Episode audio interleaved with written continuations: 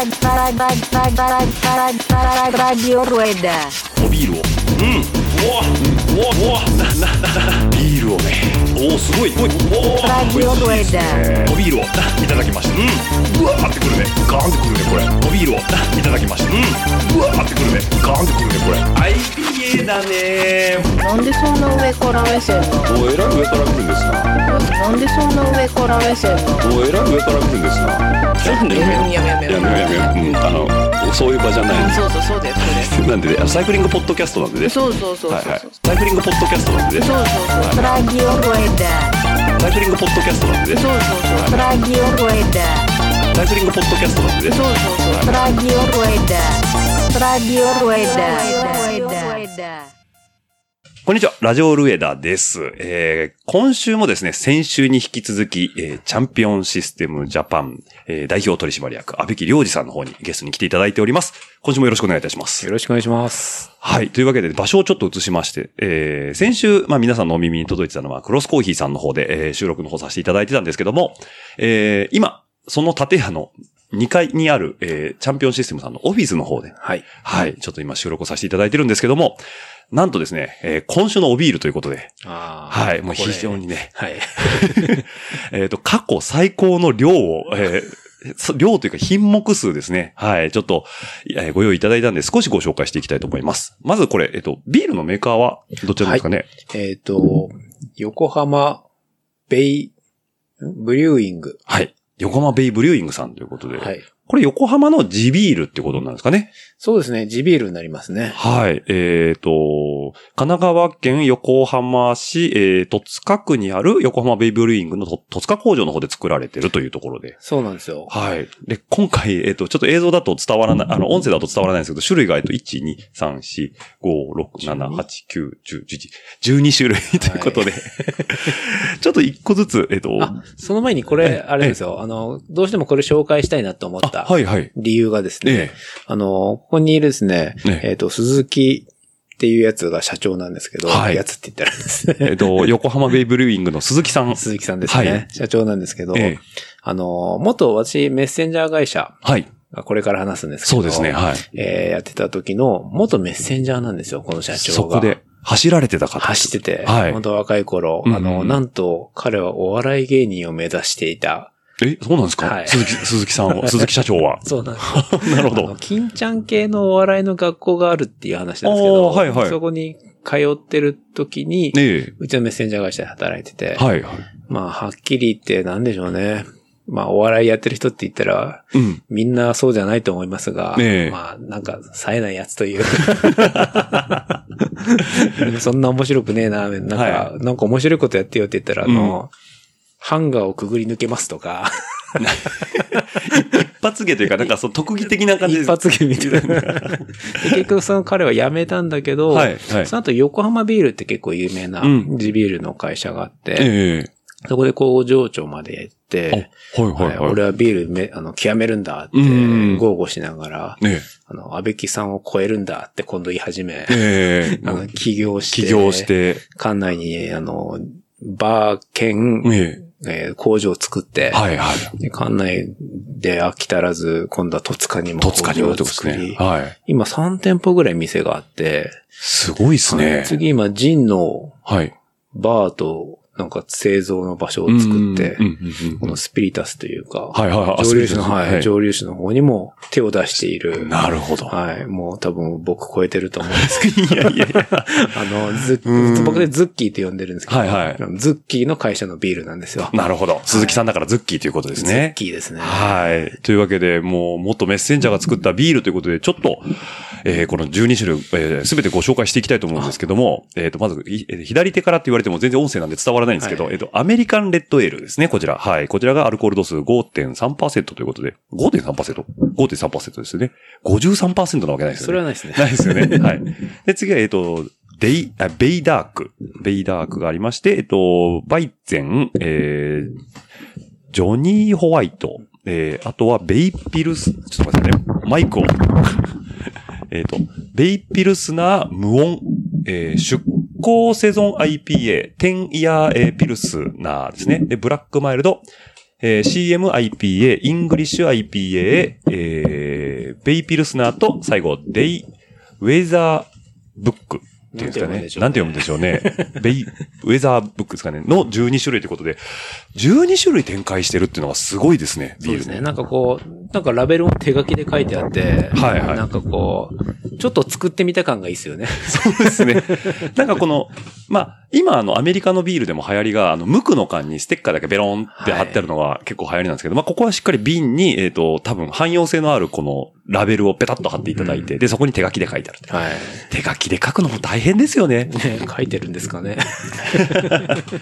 というわけで、ちょっと今週はこちら今日のおビールをいただきながら、はい、えー、少しお話進めていきたいと思いますけど、えっ、ー、とね、何飲もうかなってさっき悩んだんですけど、どれどれですかね、僕、えー、出向セゾン アイピーエー ですかね、真ん中。はい。はい、こちらをちょっとね、いただきたいなと。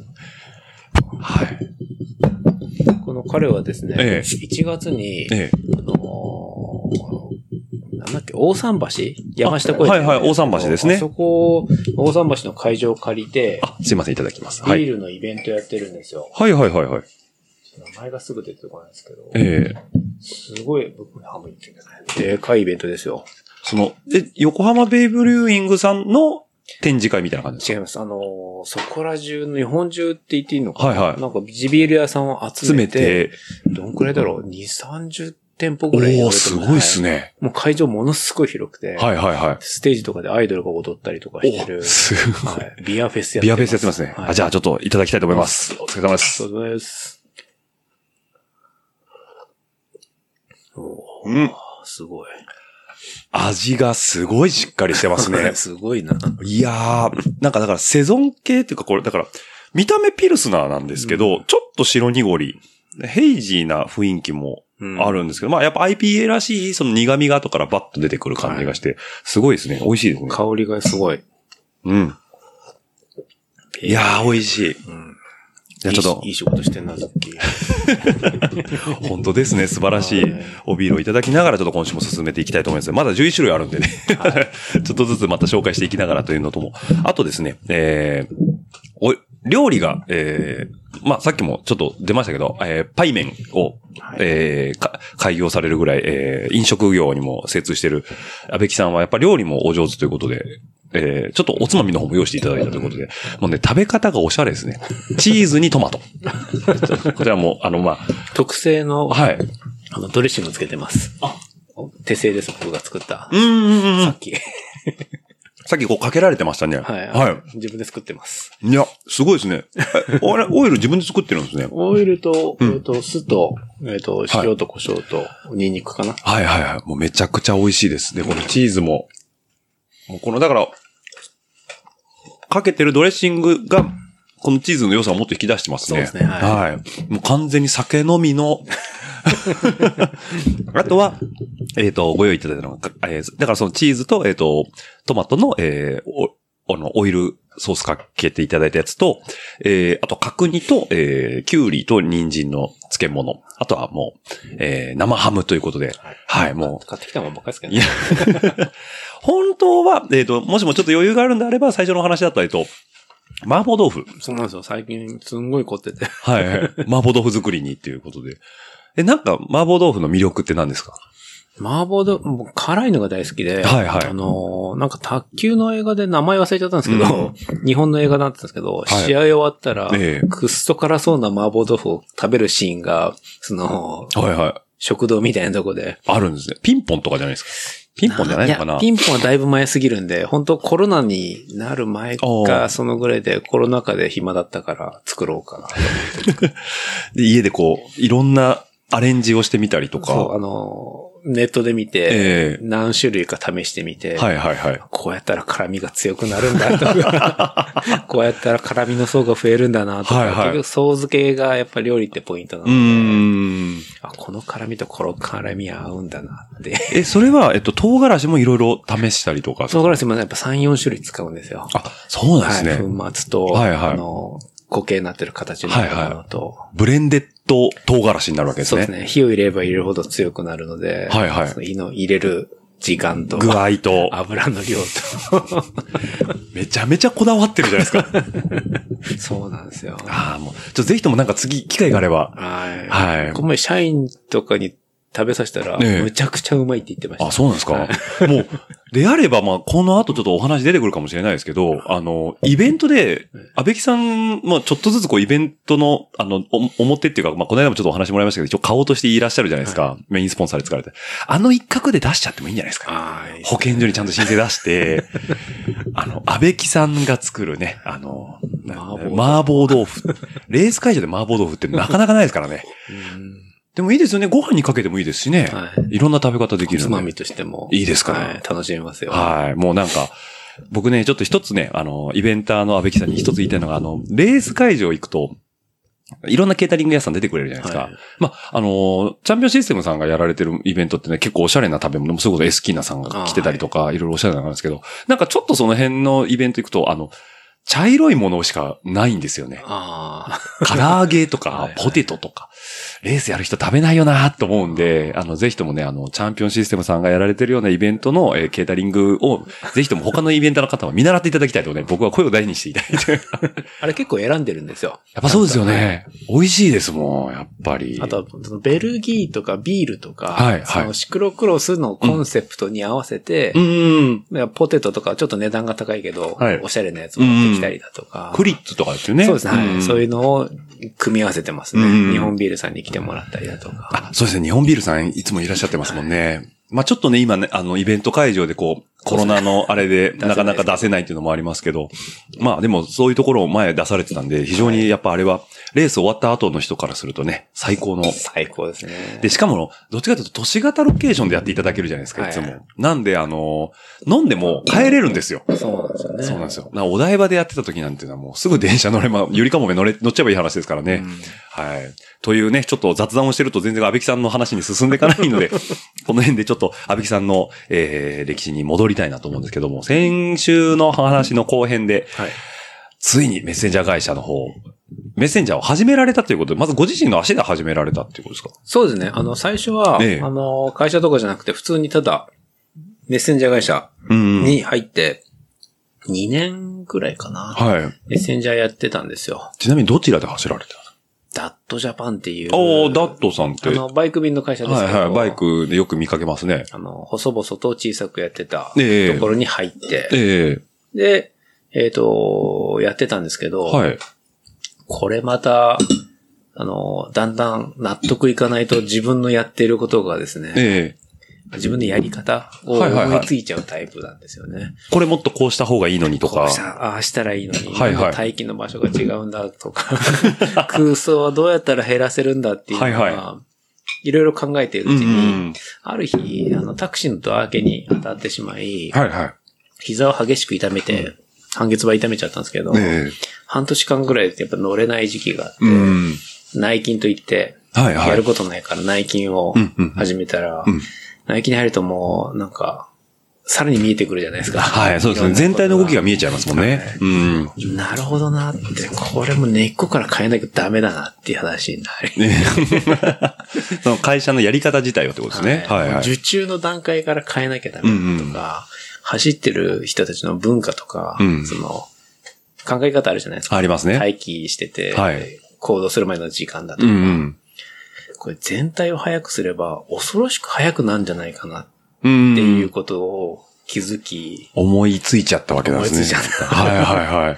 で、当時一緒に走ってた、うんうん、あの、結局彼も独立しちゃったんですけど、はい、えっと、二人でやろう、あの、やろうよって話になってやってたんですけど、うんうん、途中でそのバイクがまだバイク便しかなかったのに、はいはい、なんか自転車便作ってみたいっていう人がいて、うんうんうん、その人と僕が密かに会ってですね。はいはいはい。はい、で、あのー、今だから言えますけど、ええ、あのー、その時の配送データみたいなのをですね、うん、がっつりもらいまして、はいはいはい、そのバイクの中でやっていることをですね、ええ、それをちょっと分析して、うん、あの先ほど言ったあのデータベースですね、うんうんうん、取り込んで、取り込んでシミュレーションをし、はい、こうやったらできる、でこれでさんねんごにこんくらいの件数いくっていうのを企画書を書いて、うんうんうん、で今の元オーナーに提出して、うんうん、まあ言ったら事業計画みたいなやつですね。事業計画出して、はい、もうそのままあの部門を作るっていう形で入社し、うんうん、バイキューさんにバイキュー入る、はい、でバイキューの社員になって、うんうんうん、で自転車便エコ便っていう名前なんですけど、えー、作って、うん、でそこからもう廃車から教育、はい、あとはその商品ですよね、うんうん、メニューとか、うんうん、そのどのエリアでどのくらいやるとかっていうのを全部作り、うんうん、スタートしたのが始まりです。なるほど。それが、えー、かの有名なサイクル急便。そうですね、サイクル。まあ、後ほどサイキューっていう名前になりましたけど。バイキューに合わせて、はい、サイキューってことですね。ですね、それ何年ぐらいの話ですか？えっとね、にせんねんかな。あ、にせんねん。にせんねんです、確か。あ、にせんねん入社、そう、にせんねんですね。うん、うん、うん。ちょうどだから、草薙、さっきも出ましたけど、草薙剛さんの、えっと、映画、ポイチョイプロダクションなの。あれ映画メッセンジャーがきゅうじゅうきゅうねんかきゅうじゅうはちねん。きゅうじゅうはちねんぐらいだと思います。ぐらいですよね。にねんまえだったと思いますね。なんで一応もう一般的にメッセンジャーってものが認識され始めた時期ですよね。だからまあクライアントさんからしてみても、あ、自転車便ねっていうのが、わりかしこう浸透してる。そうですね。あの有名な T サーブさんが。T サーブさんが。東京で一番の T サーブさんが。はいはい。まあ最初にやられて、大きいところですよね。はい、ああ、で、そこに、要はその道場に入ってたわけですよね。そうですね。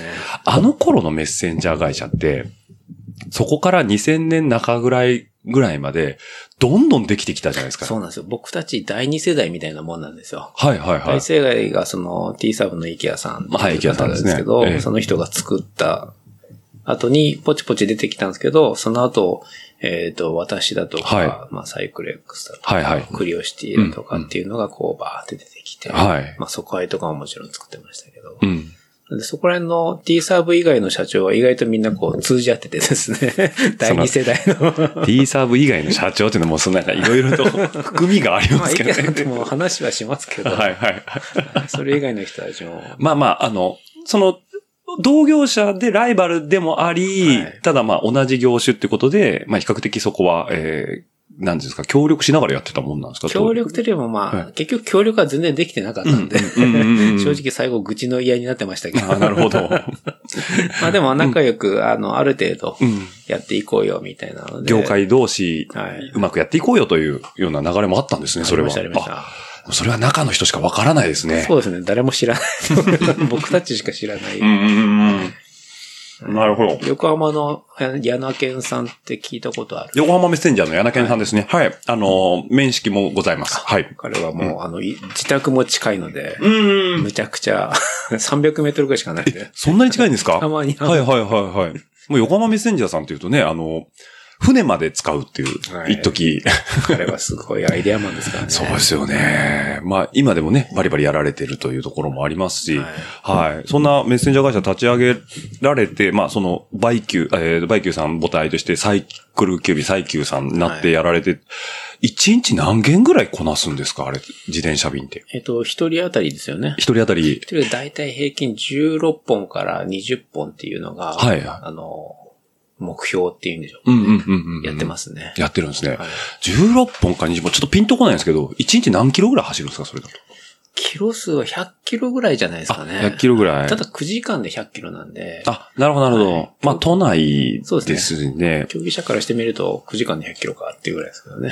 まあでも都内のストップ&ゴーと、あの車の中をひゃく、要は一番ストレスが高いところを走るじゃないですか。で、まあ、やっぱ、あ、さっきの話じゃないですけど、その、タクシーの扉開けで、その、要はまあ、ドアに当たっちゃうっていう、その、やっぱ都内の怖い部分もあると思うんですよ。で、そういうところに対して、やっぱり、あの、安倍木さんが、あの、再起やってる中で、いっぱい人を抱えて、メッセンジャーを抱えていくじゃないですか。はい、安全を担保するのっていうのは、なんかこう、秘訣とかってあったんですか、当時。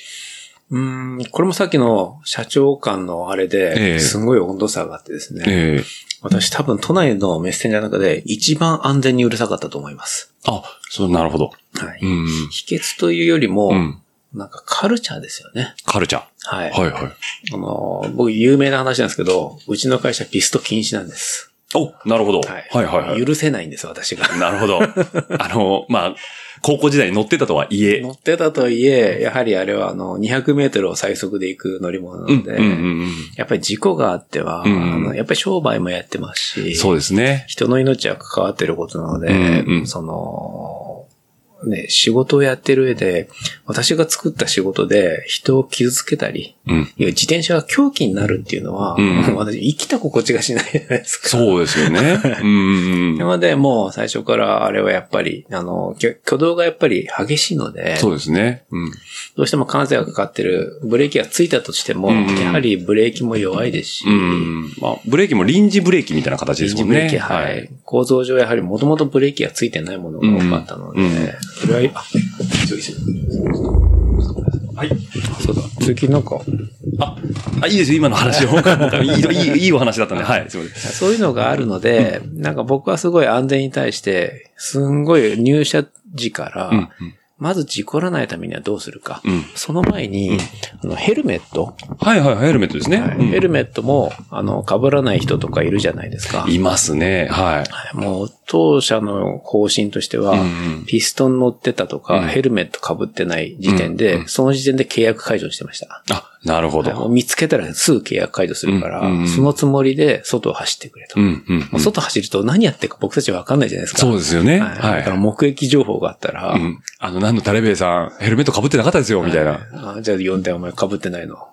じゃあ明日からもう来なくていいです。はい、はい。っていうぐらい、うん、むちゃくちゃ厳しくやってました。安全に厳しくやってということですね。はい、まあ、それは結局、まあ、クライアントさんの荷物も背負ってるわけだし、そう思いますね。うん、商品、要は、動くこと自体が商品ですもんね、うん。はい。なんでそこに対してやっぱそういう安全は何よりも優先されるべきだと。そうですね。うん。まあベテランになるとなぜか事故らない人と事故る人が出てくるので。はいはい。まあ、事故る人は長く続くし、あ、事故らない人は長く続くし、うんうん、事故る人はすぐやめていくと、うんうん。どうやったらその事故らない人に近づけるかっていうこともやっぱり研究して伝えていくっていう文化をこう作っていこうっていう考え方ですかね。うんうんうんうん、安倍木さん的に事故る人と事故らない人の違いって何だと思います？冷静だと思いますね。いつ何時も。はい。法則を必ず作って、それに対して、綺麗に、こう、うん、マージンを守るっていう感覚でしょうかね。うーん。だからもう、自分のテリトリーというか、キャパも分かってるし、はい、安全マージンもちゃんと構築しながら冷静に全てやれてる人たち。そうですね。僕、安全マージンってみんなに教えてましたけど、うんうん、もう、あの、どっかに入っちゃ、どうに入ったら、はい、どんなベテランでも、うんうん、どんなすごいスポーツ選手でも避けられないんですよ。まあそうですね。車って。は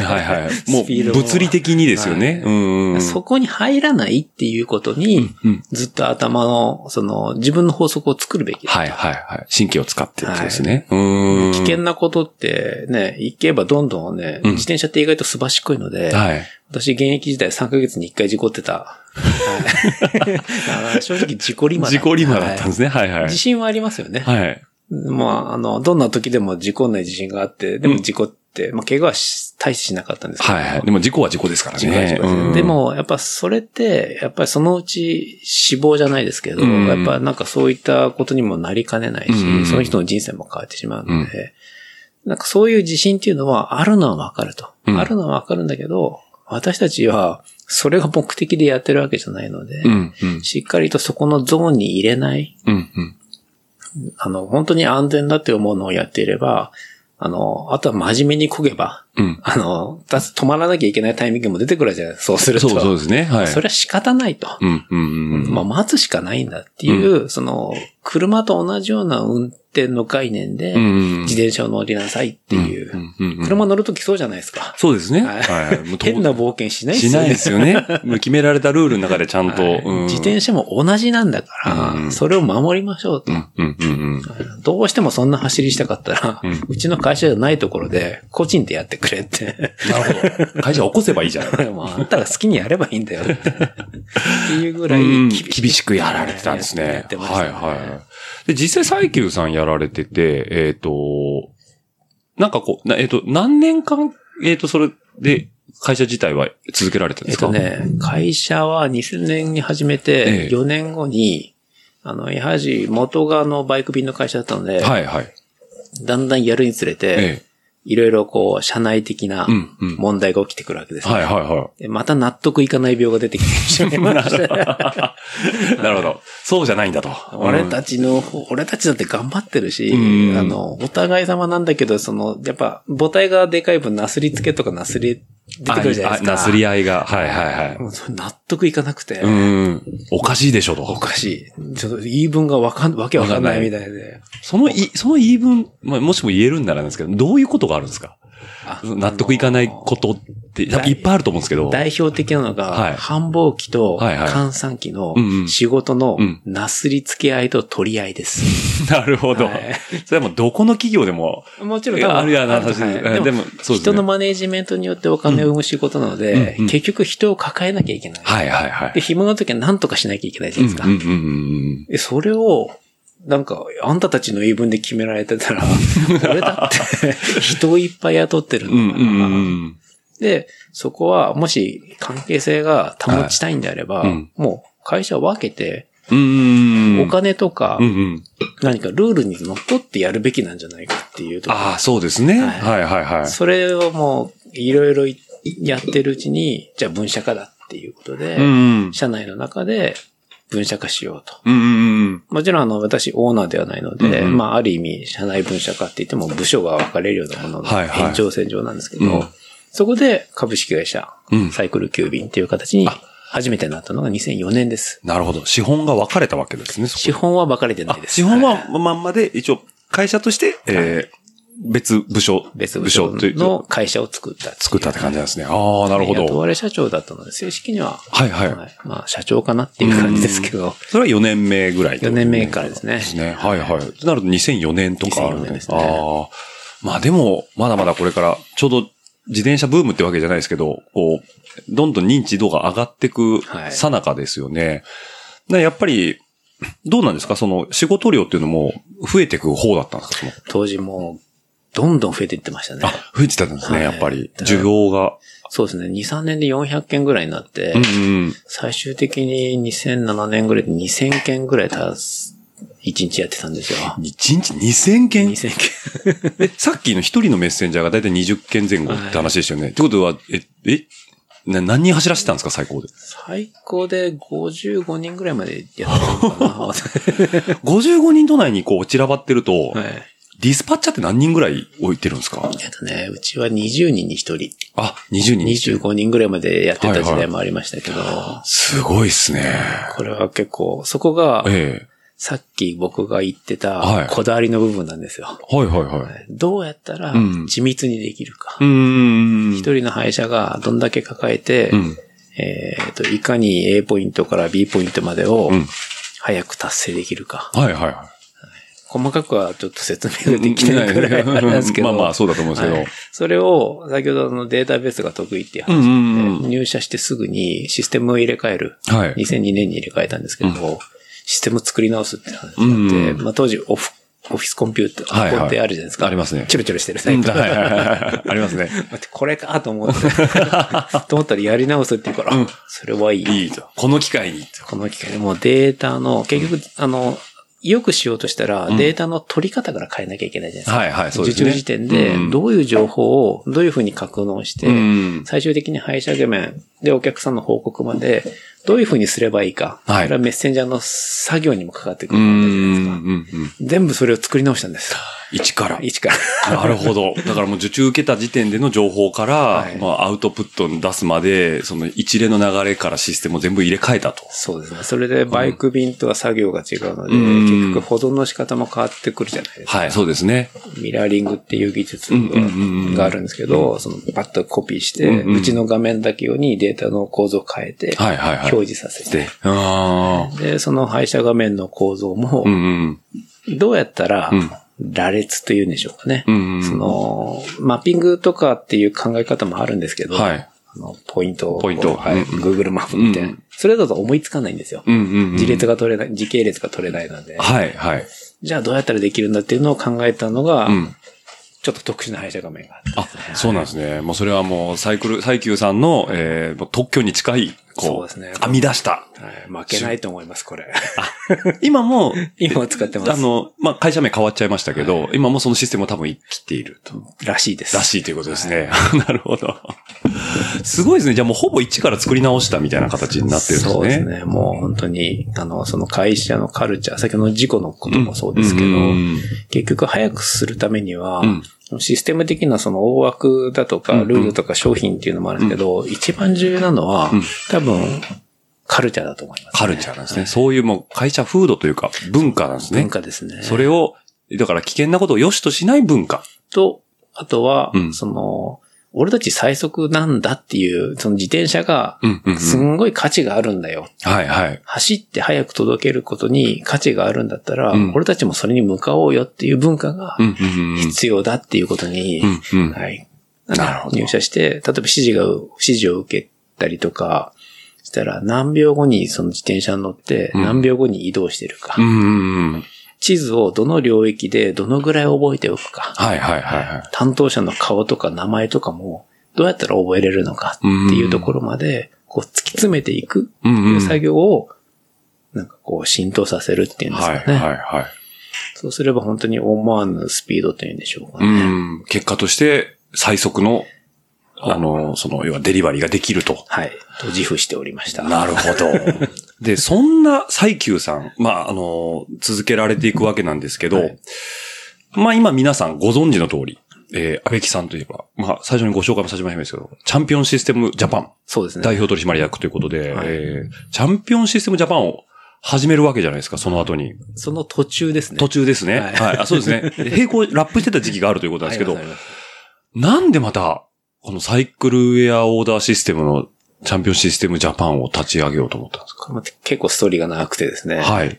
あの、にせんななねんぐらい、稲城景気みたいになんか結構、うん、な、こう、景気良くなってた。そうですね、はい。で、順調にあの件数も、うんうん、その仕事も、えっと、中にオペレーター入れたりとか、はいはい、配車して営業マンつけてってやっていくうちに、うんうんなんか暇だなって思う日が多くなってきたんですよ。今振り切っちゃってもう。あ、なるほど。振り切っちゃって、はい、まあ手を動かしてないと落ち着かないみたいな感じなんですかね。そうなると思います。そうですね。まあ、まあ、景気がいいので、ちゃんと利益も出るし、人も増えてきて、仕事も増えて、ま、回ってるし、はい、ちょっと手が空いたなって思っちゃったんですね。うん、なんか、はい、もっと面白いことないかなって、まあ、面白いこと探す病ですよね。僕は、はいはい。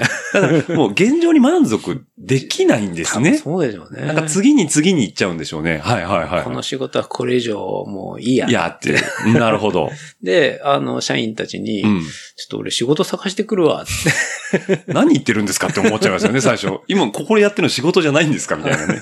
もっとですね。そうですね。はいはい。ちょっと俺台湾とアメリカと、うんうんにカ所行ってくるから。あの、ちょっと普通に考えると、はいうん、あの、買収自体もグループとしては結構大きな、はい、当時さんじゅうおくえん企業だったので、大きいですね、はい。まあまあ大きい企業だったんですけど、うん、普通倫理上を変えて出さなきゃいけないレベルじゃないですか。そうですよね。はいはい、僕多分グループの中で、えー一番倫理書を書いた男だと思います。なるほど、はい。いろんなもん提案するがために。はいはいはい。普通許してくれないですよね。俺仕事探しに行くわで、旅行代とか飛行機だとか。そうですよね。はい、何の担保もないのにすごい、すごい倫理書を書いて。うん、まあ要は新規案件開拓のための予算を組んでくださいみたいな感じですよね。はい、その倫理で。はいはいはい。なんかそれを当時普通に僕やってて。ええーはい。あ、じゃあそれでアメリカ行ったり、台湾行ったり。そうですね。最初アメリカ行って、えー、その後台北ショー。こ、まあ、ちらもあの、バイクショーを見に行くっていうツアーを組んで。うんうん、で、最初にアメリカ行ったんですよ。はい。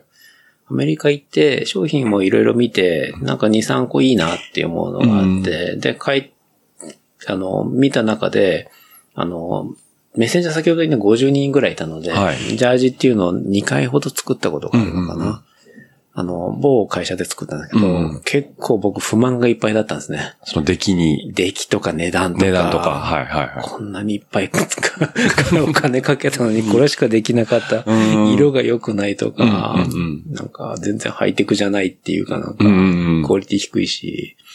で、アメリカでのバイクショーで、あの、いろんなブース、オーダーメーカーもたくさんあったんですけど、うん、チャンピオンシステムにアジア人が一人立ってて、はいはい。で、この値段でできんのかって、で、うん、いろいろちょっと話した後に、うん、これって日本でオーダーできんのって言ったら、もちろんだよって言って、うん、じゃあ帰ったら連絡するねって言って、うん、で、にかい作ったんですね。はいはいはい。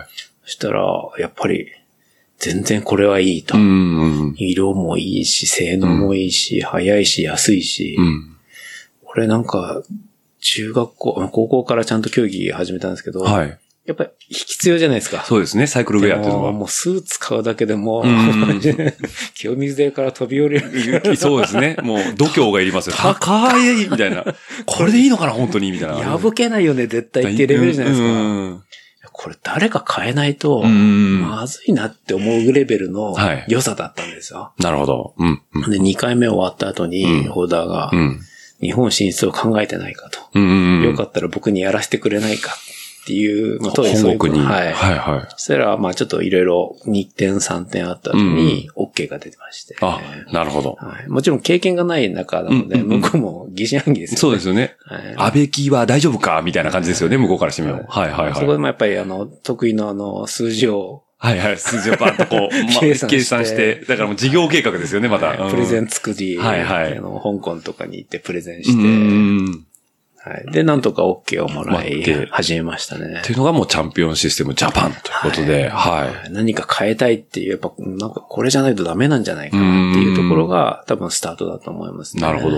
そうなると、その、西急さんの、はい、えー、まあ、要は予算編成の中で、その、新規事業を探しに外に、まあ、最初行ったじゃないですか。はい、ってなると、西急さんの一事業っていう形になるんですか、最初は。えっと、最初は一事業だったのが、ほんと数ヶ月。うんうんうん。ただもう、自転車便をやっていると、やっぱコネクションもたくさんあったので、はいはい、結局半年後にもう人を抱えて分社化しないと、さばききれなくなっちゃう。さばききれなくなっちまい。なるほど。もうすぐにあの普通の仕事になって、うんうん、で、グループの中で話し合って、まあ、こあの孫会社にしようと。うん、なるほど、はいうん。孫にして、やればいいんじゃないのっていうところで、もう本当に、僕はほぼ、きゅうじゅっパーセント ぐらいチャンピオンシステムの方に体入れて、はいはいはい、じゅっパーセント はもう数字見て、提出して、はいはい、今年もバッチリですって言って、ちゃんと出てますと。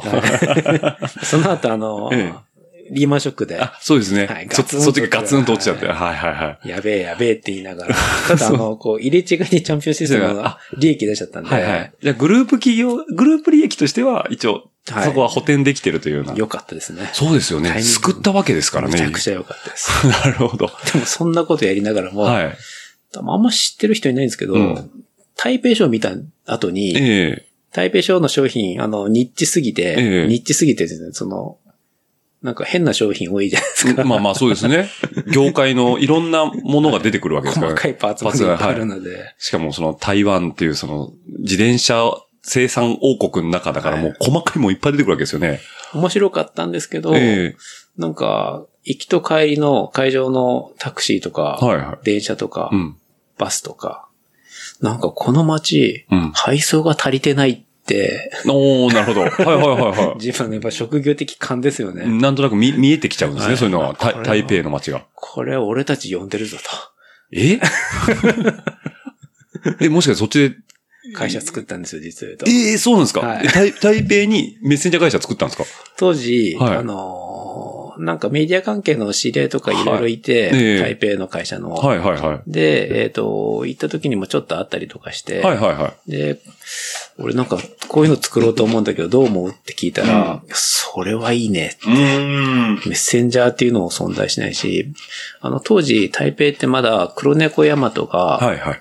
あの、上陸して、まだ間もない頃だったんですよ。うんうん、それまで、中華圏の国ってもしかしたらそうなのかもしれないですけど、郵便自体もあんまりしっかり発展してないんですよ。はいはいはい。住所とかも適当だし。うん、でその中で黒猫ヤマトが、セブンイレブン、あの、うん、統一、統一っていう結構でかい企業なんですけど、はいはい、そこが、セブンイレブンやりながら黒猫も引っ張ってきて、一緒にセブンイレブンの発着で配送を始めた。うんうん、はいはいはい。そうネットワークを使って。ネットワーク、うんうん。それぐらい遅れてたんです。なるほど。うん、でもちろんポイントツーポイントの僕たちダイレクトっていうんですけど、はいはい、ダイレクト配送に関しては、まあほぼ皆無ですよね、うんで。そのメディア系の人たちが言うには、もう本当に急ぎの時には、うん、タクシーの運転手を呼んで、うんうん、荷物を渡して、はいはいはい、さらにお金を渡して、うんうん、なるほど。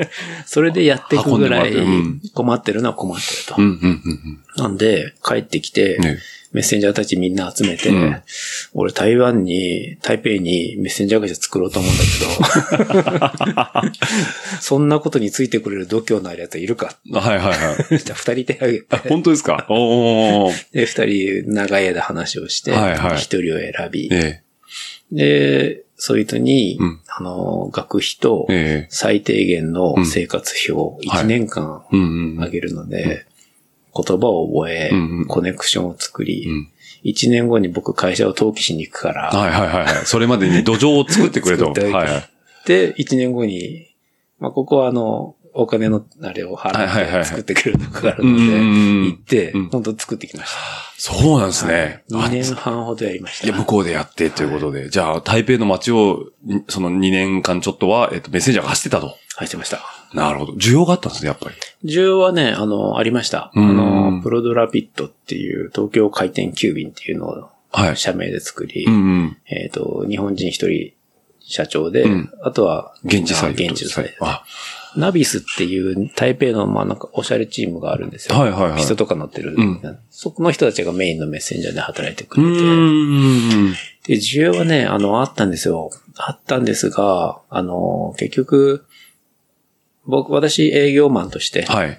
デンリー読書でななかいかぐらい行ってたと思いますけど、うんうん、行って、例えば日系、あの、日本で紹介しても台北に支店がある会社とか、うんじゃあ今度台北行った時行きますよって言った形で、うん、日系の企業っていうのは比較的たくさん使っていただいたんですよ。ああ、はいはいはいはい。もちろん電通、博報堂さん、はいはいはい、何やら銀行さんとかいっぱいあるんですけど、そっから先に進めなかったんです。現地の企業ってなると、はい、まだ文化が浸透してないし、と思ってたんですよ。おー、はいはい。それが、にねんぐらい経って、ね、やっと分かったのが、はい、彼らは中華系なので、うんやっぱりそのファミリーを大事にするんですよ。なるほど。はい、だからまあ自分の国の企業だったらお金は落としやすいけど、はい、なかなかこう外から来た。はい。その、日本にあんまりコンツェルンっていう、まあ一応三菱とかそこら辺はそうですよね。そうですね。はいはい。同じ中に銀行があり、メディア系もあり、はいはい、そこで全部使い終わってしまって。うーんなんでそのファミリーに入れるか入れないかっていうのが、その地場の中で生きていく上で、ああ、なるほど。要は政治が必要だったんですよ。はいはいはい、はい。商売には。商売には。あで、独資って言われる、要は僕だけの、うちだけの資本で入った場合っていうのはそれが非常に難しい。うん、要は現地の合資、うん、合同出資で作って、向こうの方で政治家というか、うん、そういった企業に、コネクションのある人と一緒に仕事をする。なるほど、はいで。そっちから仕事を回してもらうっていうのが必要だったわけなんですね。そうなんですよ。完全に国文化ですね、それはもう。それに気づかずに、えー、もう攻めろ攻めろでずっとやってた。なるほど。あとまあちょっとマネジメントの問題とか、うん、その経費的な問題だとか、うん、そこもちょっと足りずに、ひゃっけんぜん行動いちにちやるのが上限で、はい、ひゃっけん以上なんでいちねんかん進まないんだよっていうその説教がずっと、うん、現地の社長と繰り返し、うん、で結局最初の計画で、まあ、この金額まではいいだろうっていうところを過ぎてきたので、うんはいはいはい、まあ、一回潰そうと。なるほど。まあ、これはまあその人的なリソースももちろんあるし、うんうん、そのお金の問題も、もうこれ以上掘っても、うん向こうのパイオニアになれなかったら意味がないしっていうので、うん、一旦やめました、それは。そういうことなんですね。ねそう。それがまあにねんはんぐらいと。はい。台北の街はよく、もう何でも知ってますし。知ってるって感じですね。ああ、なるほど。だからそれも、まあチャレンジをしてたと。やりましたよ。ああ、その話はね、初耳でしたね、本当に。あんま知らないんですよ、みんな。そうですよね。はい。ということでね、まあそんなメッセンジャー会社もやってきましたけど、じゃあ続いてのおビールをちょっと。そうですよね。先生でどうしようかな。ちょっとね、選びたい放題すぎて。どうしようかな。テンイヤーピルスナー。いただきますかね。よいしょ。すみません。はい、すいません。えっと、こちらがですね、えー、まあ、先ほどもご紹介させてもらいましたけど、横浜ブ、えー、ベイブリューイングさんのテンイヤーピルスナーということで、じゃあちょっと。はい、じゃあ先にいただきます。はいいい色ですね。うん失礼しました。クリアですね。クリアですね。やっぱピルスナーは、日本のスタンダード系ビールですからね。あ、ちょっと溢れちゃうね、これ。はい、じゃあいただきます。はい。いただきます。いや、爽やか。爽やか。飲み口軽く。スタンダードですね、やっぱり。でも香りが全然違いますね。うん、違いますね、これは。えっと、もう一度ご紹介すると、横浜ベイブリューイングさんのじゅうねんピルスナーということで、じゅうねんピルスナー。っていうことなんですかね。ってことなんですかね。じゅっしゅうねんとかですかね。いや、じゅうねんやってたっけな。すごいやってるような気がするけど。ちょっと、その成り立ちまでは、はい、えー、名前の由来まではちょっとわからないですけど、えっと、アルコール分が よんてんきゅうパーセント ということで、はい。ちょっと薄いんですね。うん、うん。さっき アイピーエー 飲んでましたからね。そう、ね、そう感じますけど。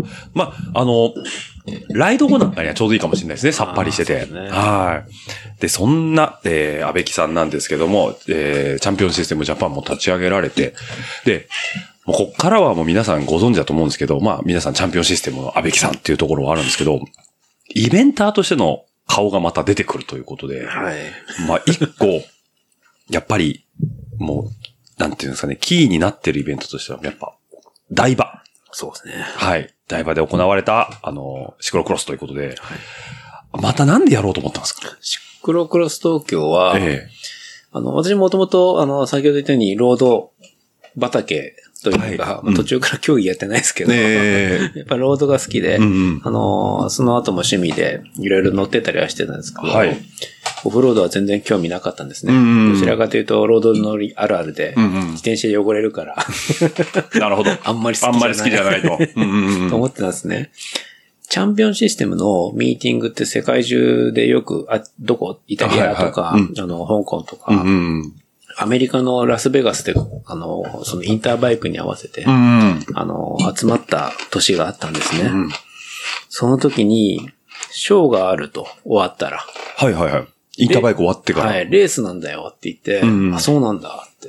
シクロクロスって知ってるって、あ、聞いたことあるね。うんうん、あんま興味なかったんですね、当時。はいはいはい。でもみんな行くっていうから、うん、なんとなく見に行ったんですよ。うんうん、それはショーが終わって、ナイトレース。はい。えー、場所があのサッカー場、うんうんうん、コンプレックスって書いてありましたけど、はい、あのちゃんと柵です。囲われて、うんうん、入場料が取れるような。うんで、昼間は何かアマチュアの、あのー、業界レースみたいなのやってたんですけど、はいはい、基本的に夜はプロレースしかない、うんうん、ユーシーアイ ということで、うん、それを見て、うん、なんでしょうね、こう、これだって思ったんですよ。ああ、だから、まあ、事前知識も何もない状態で、パッと見に行ったときに、はい、これだっていうのは、何ですか、その、次やる。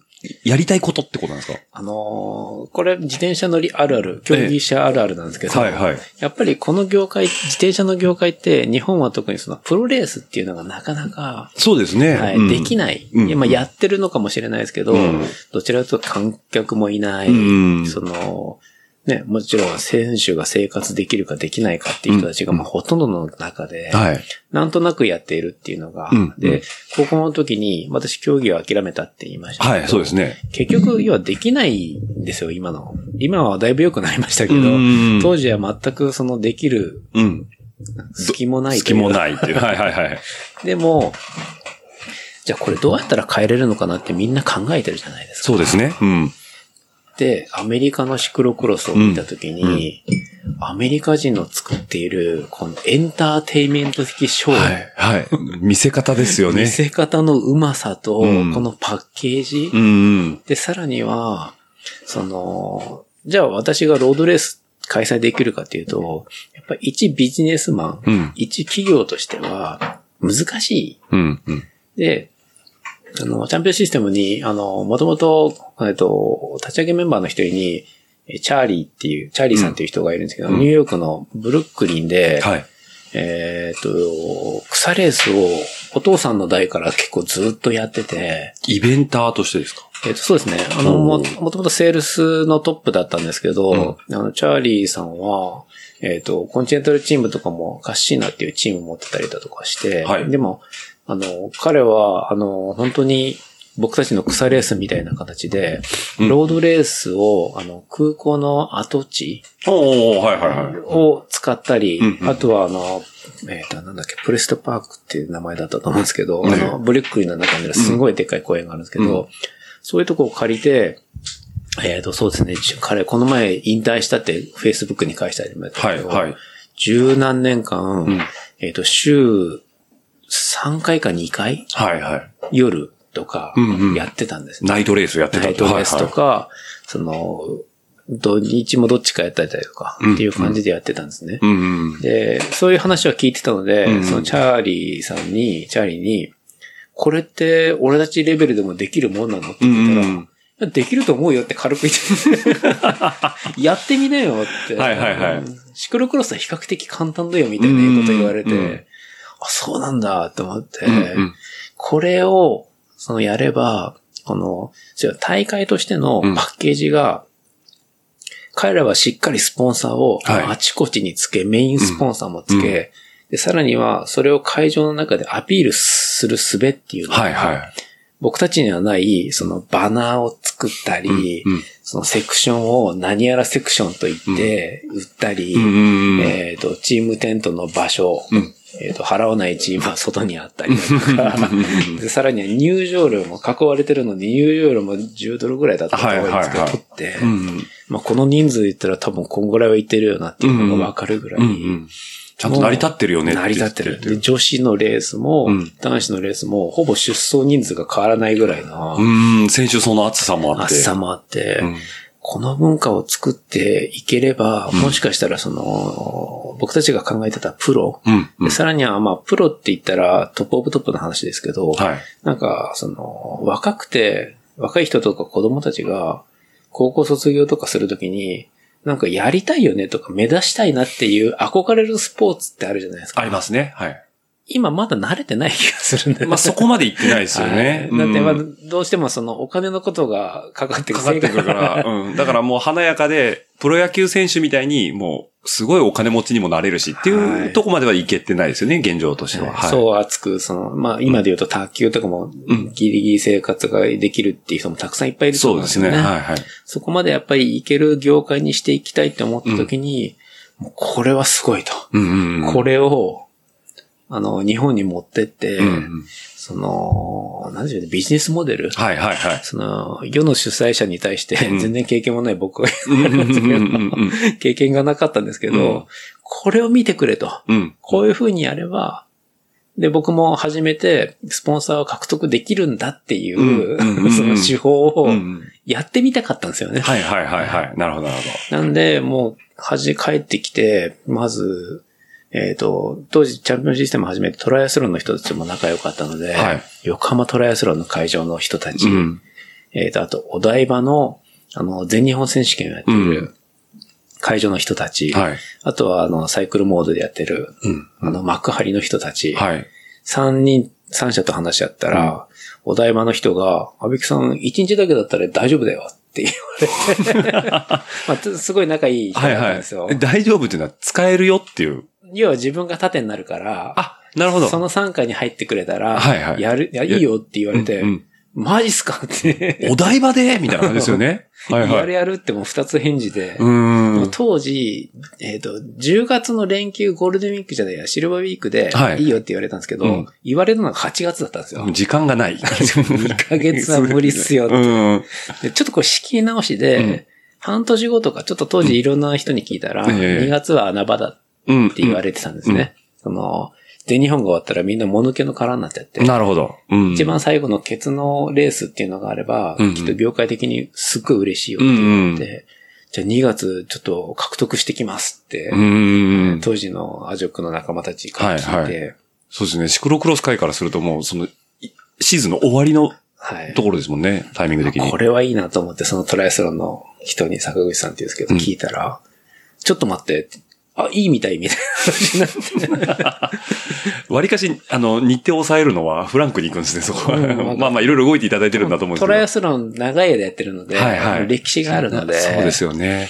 にじゅうねん以上彼らやってるので、はいはい、実績があるから、うんもう二つ返事でやるってなって、もう最初、先ほども言ったようにやったこともない。そうですよね。見たこともない。ないだから帰ってやるって決まって、うんすぐに自転車を揃えようって。はいはい。で、新州のモトッパラに出て、はいはい。あ、その前に秩父だ。はいはい。もう亡くなっちゃ大会、亡くなった大会なんですけど、ええ、須藤さんとかがやってるやつ。あ、秩父フェスですか？秩父フェスだ。秩父フェスですね。須藤さんやられてるだ。はいはい。あれに出て、うん、もう最初あの、オフロードの洗礼を浴びまして。うまく走れないってやつですね、もう。もう親指、あの、走り終わったら、ええ、親指が両方とも骨折してるんじゃないかっていうぐらい。痛いって。ぶつけまくって、木にぶつかり、はいはいはい、あそこを、うん、打って、うん、うずくまって。もう男性ならわかる痛さですよね。はい、それが最初で、はい、こんなにすごいスポーツなんだなっていうのを味わいながら、うん、ルールを覚え、はいでも最初本当イベント一個もやったことなかったんで、はい、そうですよね。うんうん、もうそのさあのトライアスロンの人に、はい、そういう人にいろいろ聞いて、はい、こうやって作るんですね、ああいうって、うん、もう集めて、うん、その人もトライアスロンなので、はい、自転車競技知らないですよね。あ、そうですよね。はい、あくまでトライアスロンとはまた別物ですもんね、はい、自転車競技。特にシクロクロスって言ったらもっと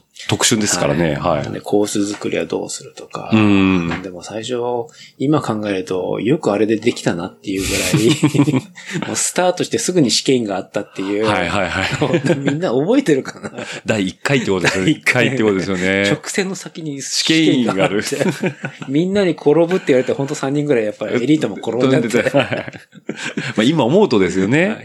ひどいコースだったなっていうのをやって、もう最初、だからその周りの人たちにも、はい、もう、責任は全部俺が持つと。あ、なるほど。はい、もう安倍木、男安倍木が持つぞと。はい、絶対やるんだっていうので。はい、強い意志でもう。お金いくらかかってもいいから。まずやる。やるっていうので。実際に最初、お台場でやりますってなった時に、お台場っていうリアクションになりますよね。やれるのっていう。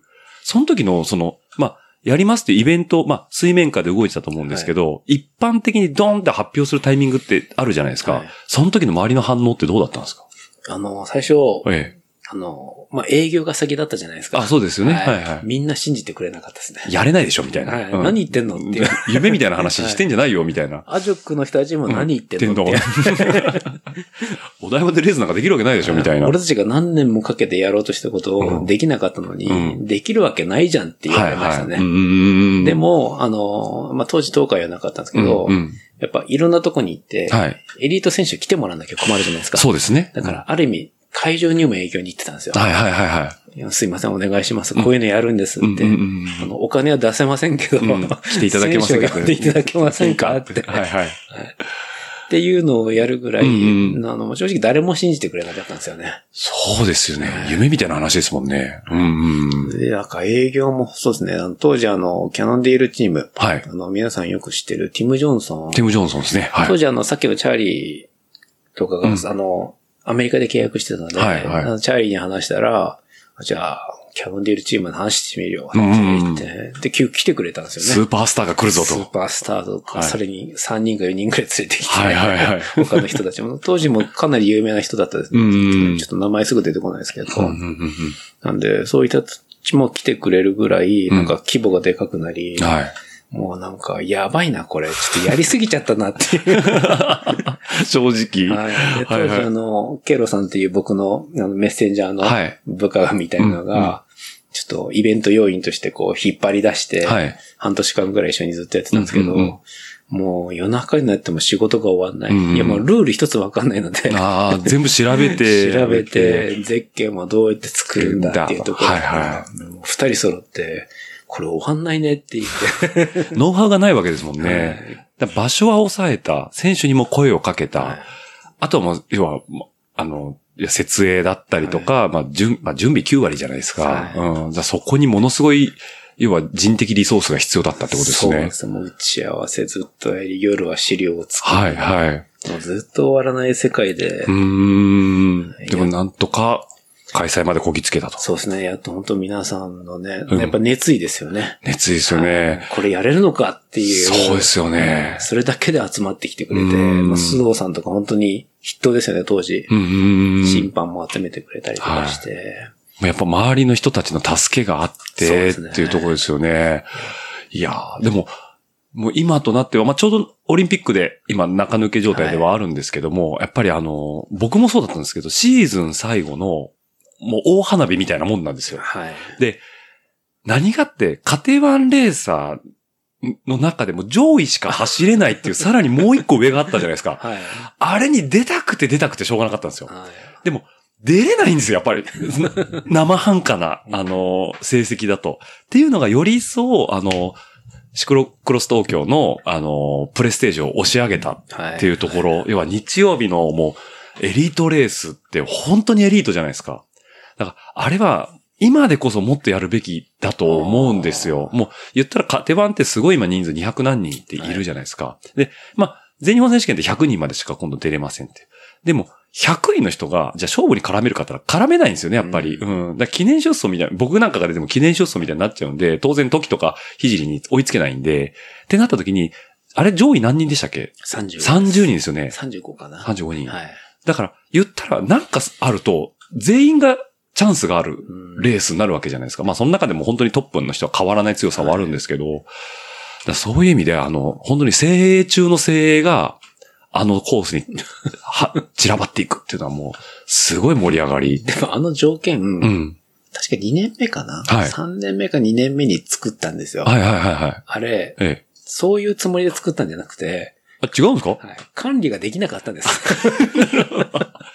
要は人数増えすぎちゃって、あ、違う、あの一周の周長がにキロないんですよ。はい、お題って、はいはいはい、周長自体がですね。はい、いってんはち とか いってんなな しか作れない中で。うん、あの、はちじゅうにんとか走らせると、はい、もう、繋がっちゃうわけですよね、すぐ。バター状態になっちゃう。はいはいはい。バター状態が分かる人はなかなかいないですけど、僕は分かりますけど、はいはい。ま、ま、回り回っちゃって、回ってて溶けちゃうんですね。はい。なんで、これやばいよね。うん、審判も、計測も、ちょっと、やれないよって。って言われて、うん、じゃあ、アジョックの皆さんに、こういうのでやっていいですかって言われて、うん、なんかお台場いっかいめすごかったんで、うん、いいよいいよってなって、うんうん、やったらああなっちゃったんです。なるほど。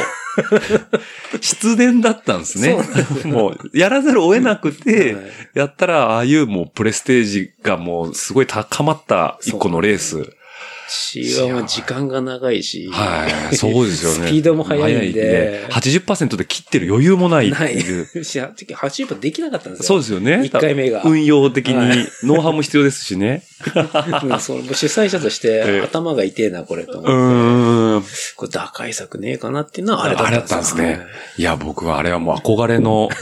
だって全日本選手権出たっていうより難しかったですよ。あっち走る方が。まあ、そうですよね。そうですよ。全日本、まあ、確かに全日本走るっていうのはすごいことなんですけど、はい、それ以上に、あの、シクロクロス東京のエリート走ってるよ、二日目ってことがもう。はい、でしかも、あの、前日の シーワン を、なんかトップにぐらいまで。さんかな。さんまでですね、はい。枠があるじゃないですか。はい、僕そっち狙っていってましたもんね。でも僕ベストリザートからろくいかなんかでいけなくて、うわっつっていつもこう、なんかこう、指加えながら見てました。かっこええなっていうのがあって、まあ。さらにはその海外選手もいるし。はい、そうですよね。そのレベルも高い中で、うんうん、あの観客じゃないですか。はい。みんな走りたいんですよね。走りたいですよ。あんなに人に、だって、言ったらその周長が短いっていうのは、その運営側としてはちょっとデメリットかもしれないですけど、見る側としては、すごい見やすいですし、はい、でも全部に観客いるんですよ。そうですね。裏の裏まで。だあれはやっぱ走ってて、ちょっとテンション上がりますよね。そうなんですよ。あれ記録として、えっと、何人集客あったんでしたっけ？一応、あのー、疑いをかけられてますけど。まあ、デイリーのあれがありますけど。はい、まあ、一応にまんって最後、はい、一番大きいのがにせんじゅうななねんかな。はい、はい、はい。でもそれぐらいいてもおかしくないぐらいの人の量はありましたね。そうですね。瞬間的にもごせんにん以上いるので。そうですよね。ちゃんと数えた感じです。はい、まあ、それいちねんかにねん、えー、ふつかかんかけて、えー、えーと、いちにちずっとやるとそのぐらい多分いくんじゃないかなっていう。ってことですよね。はい、計算ですね。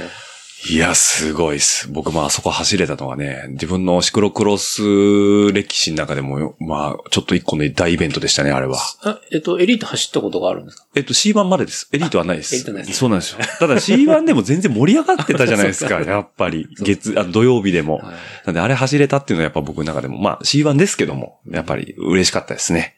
ただ僕ね、初年度出てないんですよ。あ、これ何がって言ったら、サヌキってたんですよ、同じ週で。ああ、あったな。そうなんですよ。で、土曜日クロス、えっと、と、東京をやってて、辻浦さんそこで走ってたんですよ。ああ。辻浦系で、チャンピオンですよね。で、で、すぐ飛行機で翌日、さぬき来てたんですよ。はい。で、辻浦さんいて、あの、どうでしたお台場って言ったら、いや、よかったよ。よかったよ。つって、あの、って言っても辻浦さん二日連続でこの距離走るんですね、みたいな。いや、っていうぐらいね、ちょっと走ってみたかったしね、なんて話もね、されてたんでね。うん、それで、ああ、じゃあ僕も出てみようなんていうふうには思ったんですけど、これ、ここで言えるかどうかわかんないんですけど、まあダメなら全然カットするんですけど、はい、復活するんですか？あ、えっ、ー、と、そうですね。これには、えっ、ー、と、これ長い話してもいいですか？いいですよ。もう全然してください。もう全然してください。はい。あのー、条件があります。はい。条件があるっていうのも、あのー、私、もともと最初始めたかったっていうその理由が、はい。結局そのスポンサーとか、うん、要はそのイベントを起点として、選手だとか観客、スポンサー、関係する人たちっていう、その、いいサイクルができることっていうのを目指すモデルケースとして、はい、うん、あの、ロード、マウンテンバイク、自転車業界の方たちにも見てほしいっていうところから作ったじゃないですか。はい。えっと、ななねんかはちねん確かやってたと思うんですけど、途中、えっと、メディアの方たち、うん、えー、テレビ東京さんだとか、うん、J スポーツさんっていう方たちと組んでやってたんですね。で、僕もともと、あの、その組織の作り方として、その、主催者は、メディアがやるべきなんじゃないかってずっと思ってたんですよ。はいはい。これあの、ツールドフランス、有名な話ですよね。うんうんうん、エーエスオー って今言ってますけど、もともとエキップっていう、うん、新聞でしたね。新聞ですね。はい、まあ、要はメディアの中の中心の人たちが、うん、まあ、日本でいう何やら新聞と同じなんですよね、うんうんうん。いろんなテレビ局から何から持ってるじゃないですか。うんうん、結局、あの人たちが、その、スポンサーを獲得するには、要は独自の看板、うん、独自のその露出するなんかリソースというかスキームというか、うん、そういう人たちを持っている人たちがお金を集め、うん、主催してやるっていうのが理想的なんじゃないかなと、うんうん、私やはりあのもちろんそれは最初できなくて、えーと、メディアの人たちとも組んでやってたんですけど、営業もたくさん行ったんですね、うん、でも途中で感じたのが、私がどんなにすごいプレゼンをしても大企業の方たちは、ただの自転車オタクが叫んでいるだけだと。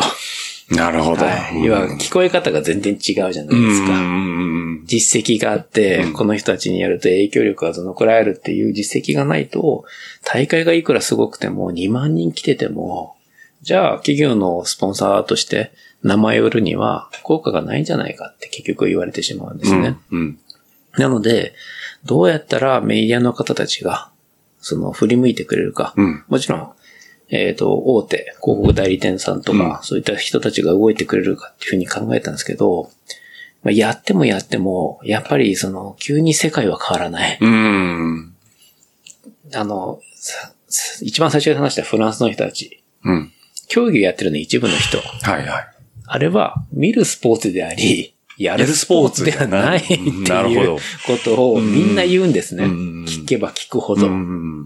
このレース今日あるの知ってるってカフェで聞いたら、あ、知ってるよ。自転車やってんのって、あれやるもんじゃないよっておじさんが。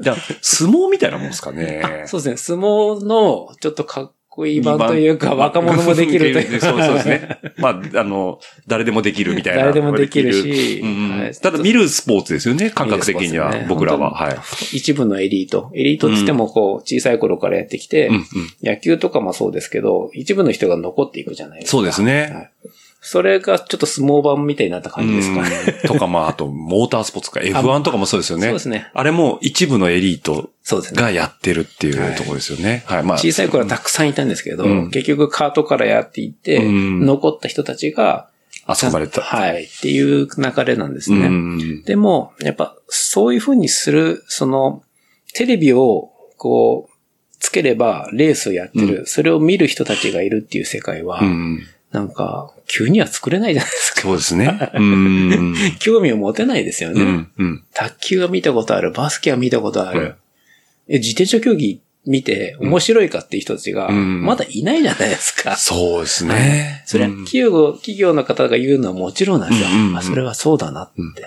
やっぱりメディアの人たちを、ま、あの、雇っ、あの、ま、入れても、うん、なかなかそのメディアの方たちも、じゃあ営業マンたちが、その自転車の魅力を伝えて、獲得して、大会で露出して、効果を見せることができるかというと、うん、全然まだ遠かったんですね。なるほど。で、途中からそれを諦めて、うん、諦めてって言ったらおかしいですけど、挑戦はしてましたけど、はい、結局、なかなかうまくいかないまま、最後のさんねんぐらいかな、うん、最後のにねんに関しては、最後のいちねんかな、外国の方たちも呼ばずに、うんうん、もうちょっと経費的に抑えて、うんうんうん、赤字は困るな、みたいな、うん、ずっと赤字だったんで、あれ。あ、はいはいはい。もう最後の、そうですね、いちねんぐらいかな、黒字化したのは。うんうん、ただもう全部私の会社から。なるほど。持ち出してということで、はいはいはい、やってたんですけど、うん、でもやっぱ途中から、その、もう、最初にあの、チャーリーに行って、やって獲得する自信があるっていうのが、うん、途中から自信がなくなってきたんですよ。うーん。由来できちゃったと。由来です。要は、現実も見て、見、見ちゃったしってことですね。そうですね。うん、その、急には変わらない中で、うん、これを、ね、私が全て背負ってやるレベルでなくて、うん、もっと全体的に変えていかなきゃいけないっていうことに、はいはいうん、で、そこで、その、今、僕の中で、アジョックの中でもよくお話をするのが、その、利害関係者。はい。うん、要はやる人、見る人、興味がある人、買う人、まあ何でもそうですよね。どんだけ増やすかっていうことの方が、近道なんじゃないのかっていう、うんうん。そもそものパイを増やしていくっていうことですよね。はいはい、とにかく、関わる人たちを増やしていく、うん。今、現実的には多分難しいと思うんですよ。うん、学校でも自転車部は作りにくいし。うんうんうん、そうですね。はい。いろんな交通、まあ、警察がうるさかったりするのもあるので、うん、じゃあ、何かイベントを外でやろうと思ってなかなかできないけど、うん、でも増やすことは地道にやればできると。うんうん、っていうところをやらなきゃいけないので、うん、その、シーエックス 東京を派手にやっても、うんそこまでたどり着かないっていうのがもう分かってきてるんですよ。はい、なるほど。私の中では、うんうんうん。なので、その条件としては、やはり、まあ、一番いいのはメディアの方たちが、よし、俺もやるぞって、組んできて、また何かの挑戦ができる。うんうんうん、もちろんお金のこともありますし、うんうんうん、その、組織的な向こうにも収支があったりするので、はい、そういったことで協力できるかどうかっていうところ。うんうんうんまあ、さらには、スポンサーがあればいいですよね。そうですね。はい、うん大いに越したことはないですからね、はい。もううちの会社がやってやるよっていうところがあれば、もちろん私もやりたいなって思います。そうですよね。はい、もしももう出したるわっていうリスナーの中にね、そうですねいらっしゃったらもう安倍木さんにすぐアポを取っていただければ、そうですね。あのフォーマットとノウハウはすべても、はい、お, お持ちではあるんで、そんなにあの土物はそんなに高くないっていう自転車業界のそうですね。なので、はい、の値段は多分そんなかからない。と思いますけど、まあ、そういったのがもう本当にあればもちろんやります。うんうん、ただ、今あの、何年かこうストップしてみて、はい、やっぱり皆さんがやりますかやりませんかっていう、うんうんうん、すごい期待が。来てますよね。やっぱ僕も一サイクリストとしては、あれはやっていただきたいんですよ。はい、ただまあ当然やるにはそれなりのいろんな、あの、準備だったりお金だったり、はい、まあ、それこそ目指す部分の姿だったりとかっていうのがあるので、うん、まあ、そう簡単にやってくださいよとは言いにくいんですけど、うん。そうただ、あの、私、アジョックの理事として、はい、あの、先ほど言ったように、うん、あの、業界を変えたいっていう中で、はいうん、アジョックの中身もいろいろこう変えようとして動いて理事を今やってるんですけども、はいはい、やっぱり必要だっていうふうに皆さん思っていただいてるので、うん、やっぱりやるべきなんだろうなと。うん形は先ほど言ったように、その成功ケースとまあまあケースっていうのがあって、まあまあまあケースだったら、あの、やってできないこともないし、あの、負担がそれほどなければ。ただ、あの、この声のコロナで、その、会社としても結構準備期間が長いので、はいはいはい。そうですよね。急にあの、また何かあって中止とかになった時には結構ダメージが。ダメージがでかいですよね。なんでもうちょっと確実にやれるよねっていう、その、外的要因が世の中的になくなってきたタイミングぐらいの方がっていう。そうなんですよ。ちょっと今その、なんだろう、冒険するには怖いですよね。さらに、あそこら辺の条件が全部こう、さらに綺麗になって、なくなって、うん、で初めて考えられるレベルなのかなっていうのは、っていうことですよね、はい。ちょっとありますね。こんななんちゃら株みたいなのがまた急に出てきて、はい、もうなんか、あ、日常戻ってきたと思ったら、もうそれどころじゃないわってなっちゃうと、準備してたリソースが全部飛ぶわけですからね。そうですね。えー、ってなるとちょっと、やはり、会社ってか、まあね、あの、収益が必要になってくる話なので、はい、参加者が増えれば収益が出るってもんでもないですもんね。はい、あそこの規模まで行っちゃうと。そうですね。まあ、効果っていうことの方が重要になってくるので。はい、そうですよね。はい。なんで、まあ、ちょっと、まあ、とはいえ、その、シクロクロス東京がメディアにも、当然新聞にもデデンって出てましたし、はい、よくテレビのニュースとかにも出てたじゃないですか。はい、だから、あれが、やっぱり、ちょっとこう、一般大衆的に、えっと、お台場でなんかとんでもない自転車レースやってたんだよっていうことを一つ、あの、世の中に知らしめた部分はあるのかなとは思うんですけどね。そうですね。うん。あれは、本当おかげさまで、ほとんど知ってるっていうか、はい、聞いたことあるっていう、そうですね、はい、レベルまで来ていたので、うん、まあ、ある意味成功だったと思います。そうですね。なんかシクロクロスっていうパッケージがちょうどハマったのかなっていう気もしますね。そうですね。はい、だから、クリテリウムとかもやられてたじゃないですか。湾岸クリテとか。はい、でも、やっぱり、あのー、エンターテイメントではあるんですけど、はい、まあ、その、なんていうんですかね、見せ方、出し方とかの手法次第で、こうもいろいろ変わるもんなんだなっていうのは僕はちょっと客観的に見てたのかなというふうには思いますけどね。気づいていただいて。はい。いやいやいやいや。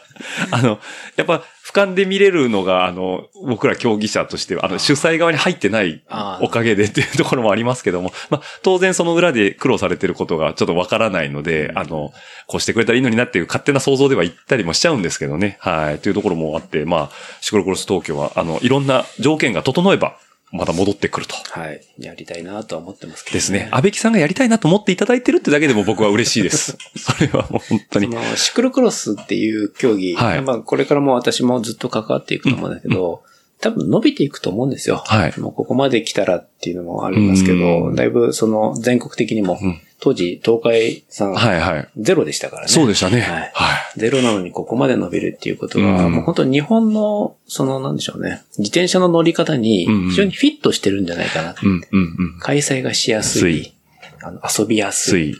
で、まあ自転車も汎用性が効くじゃないですか。うん、そうですね。そうですね。何にでも使えますからね、はい。そのロードのレースに出るにはやっぱり大変だし、うんうん、その、じゃあ山に行こうかって言っても、うんうん、やっぱ都心に住んでると山が遠い。遠いんですよね。はい。まあ秩父ですら遠いですからね。うん、そう考えると、やっぱ日常では遊べやすいっていうのがシクロクロスの魅力なので。うん、そうですね、はい。都市型ではありますしね。うん、あと何よりも僕は、見てて面白いことが大事だと思います。そうですね。うん。だって知らない子を連れてっても、ある程度やっぱ楽しんで帰ってもらえるんで、はい、なんかあの、用意どんで誰が一番早いかでっていうシンプルな部分もあるじゃないですか。はい、っていうのと、乗ってる人ごとの、なんていうんですか、色っていうのも見やすいのかなと思ってて。そうですね。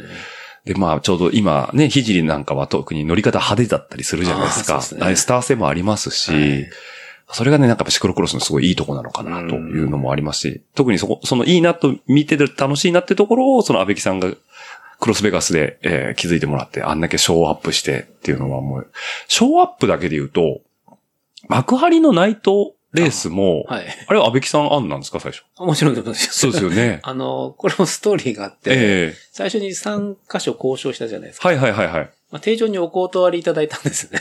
うーん。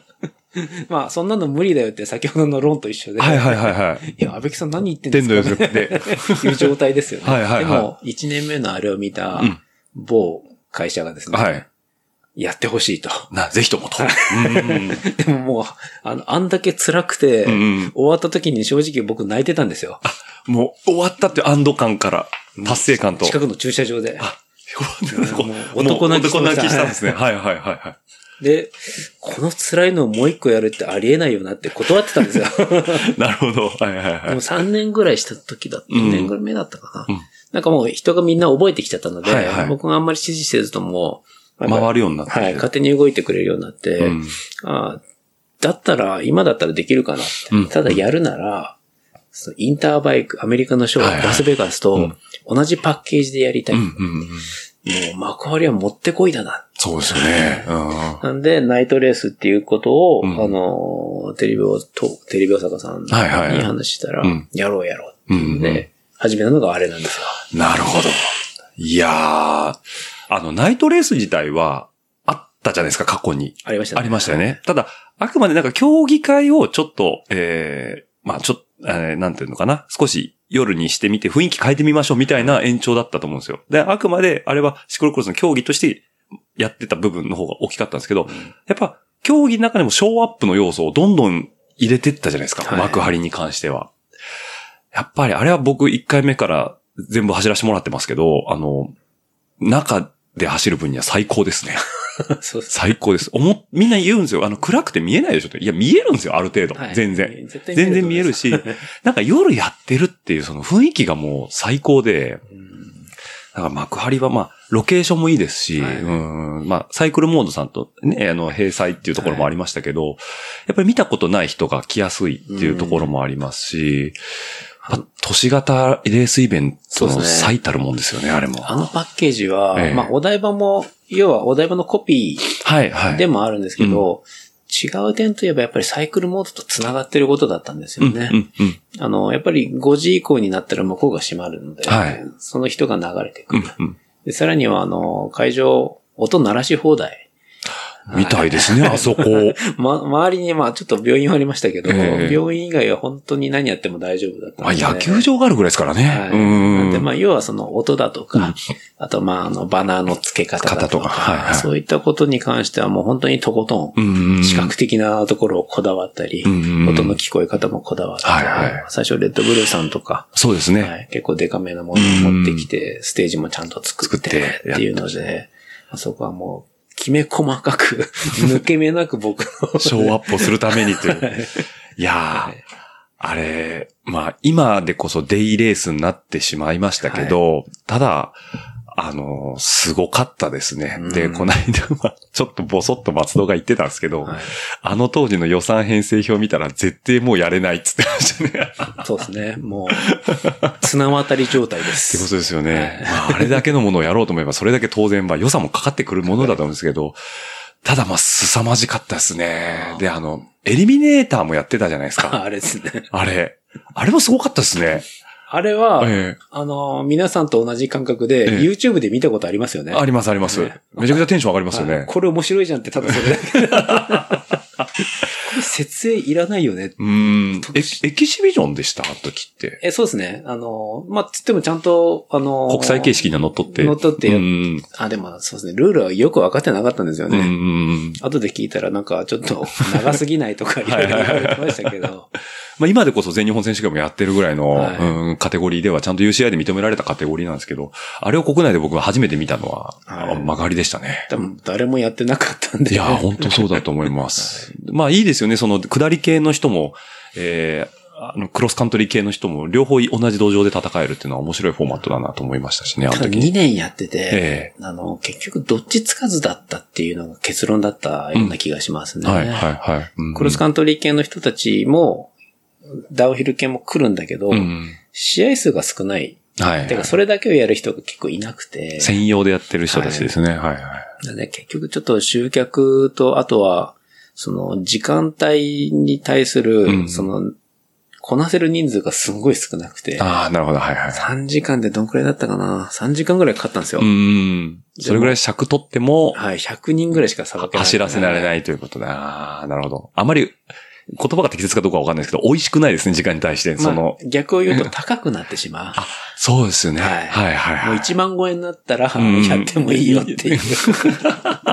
割に合わないっていう話になっちゃいますよね。そうなんですよ。うん。結局やめてしまったんですけど、ね。そういうことですね。うん、まあだから、思いと現実って部分はまあいろいろあるっていうことですね。はい、出発は皆さんと同じで。なるほど。いいじゃん、これって思った。まあね、そんないろんなイベントを仕掛けてる安倍木さんなんですけども、なんか今後考えてるネタとかってあるんですか？イベント系ですか？いや、まあ何でもです。あな言えるもんって全然いいんですけど、ええ、もうあの、アジョックのことに関しては、はい、あの、まあ、そのシクロクロス全体ですけど、うんうん、まあ先ほども言ったように、まあ、やっぱこれからパイを増やしていくっていうところで、はいはい、まあ、あの、稲城クロス、うんうんうん、あの、この前もスクールを、うん、あの、キッズとか、ビギナー男女に向けてやってますけど、えっと、やっぱ稲城クロスみたいな大会を、まあ、粛々とやっていく、はい、あの、始めたばっかり、うんうんえー、シクロクロスやってみたいっていう人たちが、なんか来てもらえるような土壌、これは私だけじゃなくて他の大会でもやってほしいなと思っているので、うんうんうん、これは続けていきたいなっていうのはちょっとありますね。うん、その、まあ、アジョックの公式なフォーマットにのっとったものもいいんだけど、それはそれで当然競技者としてステージを用意しますよと。はい、それ以上に入り口となるような。そうですね。働きかけって感じですよね。はい、まあ、この間のスクールも、あの、名だたるサイチンさんとか、もうスクールの講師が、もう名だたる名選手がこう、並んで、で、まあ、女性だったり、はい、えー、お子さんだったりとかっていうところね、あの、若い子とかも走ってましたし、うん、まあ、そういう点もあって、その、稲城の河川敷、玉川の河川敷のコースっていうあの、あの、ロケーションもいいですよね、そうすると。そうですね、あそこ最高ですよね。最高ですね。はい。ちょっとね、僕も出たいなって毎回思ってるんですけど。あ, あそこ出られない。まだ出てない。祝日がなかなか都合がつかないことが多くて。あまあでも、あのー、ちなみに次回は、えっと、年明けですかね。そうですね、にがつのじゅうににち。じゅうににち。多分。これまた祝日ですかね。えっと、そうですね。土曜日かな土曜日、あ、だったらいけるかなはい。ただ出れるカテゴリーが、ね。が、そこなんですよ。はい。な, なんで、なんか、なんか、あるじゃないですか、あの、グラベルバイク部門とかなんか。次はね、C さん入れないかな店長選手権。あ、なるほど、はい。店長業界選手権ですね。店長、社長、選手権っていう。それあれじゃないですか、安倍木さんが走りたいカテゴリーですよね。まあそうですね。僕とか、あと、あの、栗村さんとか。栗村さんとか、はい、はい、はい。何やら、あの、サイスポの編集長とか。編集長とか。はい、はい。この間ちょっとお会いしましたけど。そこら辺も出ても欲しいのと、うんうん、あの、店長選手権っていう、はいはい、最初の企画もありますよね。組んでるので。はいはい。そうですね。はい、ガチと宣伝舞台と、うん、なるほど。皆さんに見てもらいたいっていう。はいはいはい。まあもうこの稲城界隈で言うとね、あの、うちの、ポッドキャストも出てもらいましたけど、指導の店長もいますしね。そうですね。えー、それガチ勢なんで。ガチ勢なんでね。ドゥさん早いですから。まあ、もっと言うとね、あの、家計の五郎さんもね、やってたりとかもしますしね、シクロクロスね。来るかもしれない。来てくれたら盛り上がるんですけどね。なるほど。じゃあそういう、まあ、あのー、草の根運動じゃないですけど、パイを増やすという活動も全国的にどんどんやっていっていただければというところの、はい。ってことですね。はい。ジョック的にもレースも増えてほしいですし、うん。そうですね。そこはずんずんこう進んでいきたいですよね。ですね。まあ、シクロクロスのレース数はね、もう労働の人たちが羨むぐらいレース数があるなんていうのもよく言われてますけど、うん、まだまだね、増えていくと本当に面白いのかななんていうふうにも思いますというところでね。で、安倍木さん、まあ、最近自転車にも乗られてますけども、えっと、まあ、安倍木さんが思う自転車の魅力とかっていうのは何かありますか？これ長くなります？いや、大丈夫です。自転車の魅力いつも、ええ、もう長くなるんだったらもういちエピソード作りますよ。よくわかんないですよね。なんでなんだってな、なんで自転車乗りは自転車を進めるのか。わかんないですよね。はい、なんで進めるんですかね。なんか進めたがるじゃないですか。そうですね、はい。だって悪いことがないじゃんってよく言うじゃないですか。はい、その不健康になるものがないとか。でもなんなんですか？なんでいいのかなって。これ僕、レジュメに皆さん書いて聞いてるんですよ。あ, あの、あなたにとっての自転車の魅力とか距離感って何ですかって皆さんに聞いてるんですけど、皆さんなんとなくなんですよ。そうですよね。これよく考えるんですけど、えー、まあ個人的には、はい、あの、自転車、まあの、今乗ってても、えー、通勤してても何しても、えー、どんな条件でも僕楽しいんですよ。うんうん、乗ることがもう楽しいと。乗ることがない、うん。でもこれって、あのー、小さい頃っていうか若い頃に、その、ドリフトしたりとか、うんうん、はいはい、その自転車の操作感とか一体感、うんうん、シンクロみたいなのあるじゃないですか。ありますね。はい、もうなんか機械と化すじゃないですか、うんうんうん、体が。そう。ひたすらペダルを回す機械になりますよね。うん、その、セン、そのセンスじゃないや、その、感覚が研ぎ澄まされて、はい、タイヤの路面の、その、ちょっとした、うん、まあ、車の運転と似てますけど。インフォメーションを感じ取れたりとか。はいはい、そういうのがすごいいいなっていうこともあるし、うん、その遠くに行けて、で、達成することの楽しさもあるし、うん、なんか、どれなんだろうなって、なんで進めんだろうなっていうのを、うん、なんかこう、一言で言えない。だからもうそれも自分自身も自問し、自答してるって感じですよね。うん、そうですね。パッと言われて、ふっと答えれないって感じですよね。うん、なるほど。なんで、えっと、安倍木さん的サイクリストとしての、えー、魅力や距離感というのは、えっと、パッと説明できないということですね。まあ、強いて言うなら、その研ぎ澄まされていく感じだったりとか、うん、まあ、その一体感だったりとかっていうことはあるけども、それだけじゃないってことですよね。そうですね。ね。あの、野暮な質問でした。はい。というところでね、だんだんいい、いいお時間にもなってきたんですけども、えっと、よくあるんですけども、えっと、これ、えー、安倍木さんの自転車以外の趣味はマイブームはなんかないですかって言ったら、収録前に、はい、もうバッサリないですって。そうなんですよね。このなんか、まあ、実際僕トライアスロンもやってるんですよ。はいはいはい。うん、夏、えっと、ななねんまえかな。うんうん、まあちょっとロードは辛いなと。はいはいはい、レース出るのは、うんうん。で、トレランやって、うん、トレランも辛いなと思ったんで、うん、足が壊れるっていうのがあって。はいはい。トライアスロン、まあ仲間も多いのでやってみたら、うんうん、結構ハマってしまい、えー、スイムとランニング、うんうんうん。ちょっとにねんかんほど、やっぱやってないですけど、今はスイムに行けてないので。えートライアスロンも趣味の一つとして。趣味の一つとして。はい、自分との戦い。なるほど、はい。要はその、自分が持ってるタイムだったり、過去の自分との戦いの中でっていう話ですね。そうですね。まあ、あとは、練習することによって、うんうん、その試合を想定しながら、うんうん、自分のなんかポジションっていうんですかね、今の位置を確認しながら、ちょっとずつこう、良くなっていくんですよ。うんトライアスロンって。はいはい、なぜかというと、自転車、まあさん種目あるうちの、トライ、あの、自転車は、まあ、もう正直なところ、伸びしろがあまりないんですよ。はいはいはい、あると思いますけど。けどまあ、はい、やれることもやりきっちゃってますもんね。はいはい、もう年齢もあるので。でも、うん、やったことない水泳とランニングは、うん、もう伸びしろしかないんですよ。そうですよね。はい、やれやった分伸びてっちゃう感じですよね。気持ちよくてしょうがない。成長具合を体感できるからって感じですね。で、レース、いざレースに出ると、うんうんまあ、スイムはね、遅いじゃないですか。うんうんうん、でも陸に上がったら見てろよって。巻き返してやるぞ、みたいな。で、うん、バイク早く走って、はいはい、ランニングほどほど。うんうんうん、やっぱこれって、その、なんか、いつも楽しいんですよ、だから。な, なるほど、なるほど、はいはい。どの種目も楽しい。っていうので、うん、トライアスロンはなんか、やっぱりこれからもちょっと続けていこうかなっていう。いいですね。ちょうどチャンピオンシステムさん自身は、あの、トライアスロンラインナップも多いですしね。そうなんですよ。トライアスロンはやっぱ、業界の中でまあまあ強い方なので。うんうんうん。素晴らしいですね。もうね、あの、トライアスロン僕も一瞬興味あったんですけど、いかんせんお金がかかりすぎるっていう。すごいですね。ただ、うん、面いっぽんとかにほんにすれば、そうですね、はい。そういう観点でいけばですね、はい。ただスイムの練習。ランニングとバイクは、まあ、家出たらもうできるじゃないですか。あプール通わなかんっていうのが僕すごい最初、あの、壁があったんですけど、でも、まあ、今安倍木さんが言われてたみたいに一瞬やろうかなと思って狙ってた時にスス、プール通ってたんですよ。お伸びしろしかないですね、本当に。そうなんです、ね。めっちゃ泳げるようになるっていうのがあって、あれはやっぱその同じ気持ちがいい感覚っていうのはありましたね、僕も。途中、よねんぐらい、えー、その同じように独学っていうんでしょうかね。はいはい、自分で夜行ったりとかしてたんですけど、うんうん、あの、住んでる近くでサニーフィッシュっていうところがあるんですけど、ね、そこの前から知ってる人なんですけど、スクールを僕の近所でやるって始めて、うん、それが朝、木曜日と土曜日のろくじはんからはちじまで。はいはいはい。これは通えると。やっぱ仕事柄、なんか、うん予定が狂うじゃないですか。はいはい、そうですよね。はいはい、大体通えないんですよ。うんでも、この朝で、この近さだったら、うん、いける。いけると思って、よねんまえかな、始めたら、もう、こんな角度で伸びていくんですよ。あ、もう、上達角度がすごいですね。ドーンと。ドーンと。習ったら習った分速くなってっちゃうみたいな。はい、あこりゃ楽しいなっていう。はい。それはタイムもそうだし、泳げる距離もそうだしっていうことですかね。もう全然余裕が出てきちゃうし、水の中っていうのがこんなに気持ちいい。なるほど。ああ、それは、なんか魚になった気分ですね。本当に。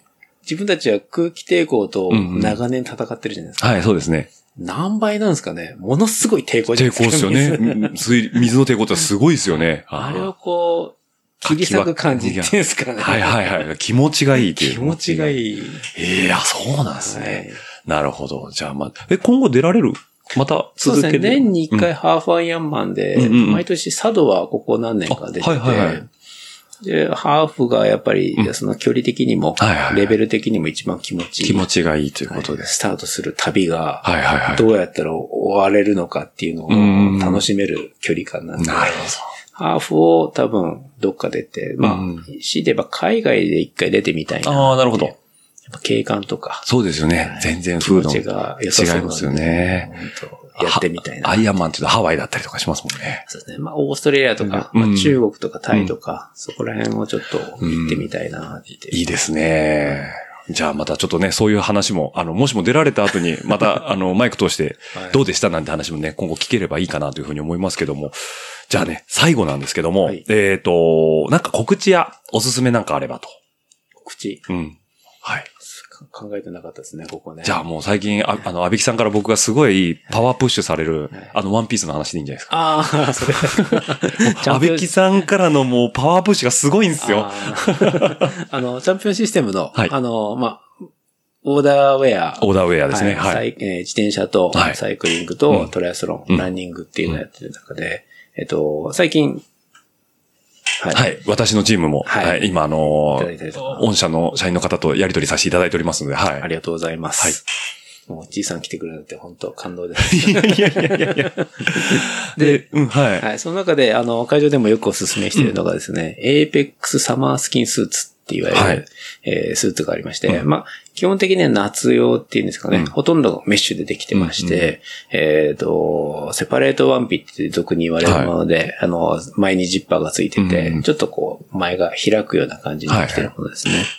これなんですけど、あの、今やってないですけど、去年まで、あの、ユーエーイー、はい、チームエミレーツを、うん、えっ、ー、と、何回ですかね、はちねんぐらいっていうのかな、ろくねんくらいかな。スポンサーしてました。はいはい、えー、ポガチャルが優勝した年もですね、うん、やってたんですけど、そこと、えっと、いろんな商品を開発していたんですけど、あれもその一つなんですね。うーん、なるほど。はい。これはまあ過去最高の出来だと思います。なるほど。じゃあもうその、ポガチャから、ポガチャルからのフィードバックも入ってる。と思われる。思われる。誰が言ったかわからないですけど。っていうぐらいのその、今持ってるテクノロジーとノウハウを全て詰め込んだのが、そのエイペックスシリーズのサマースキンスーツと。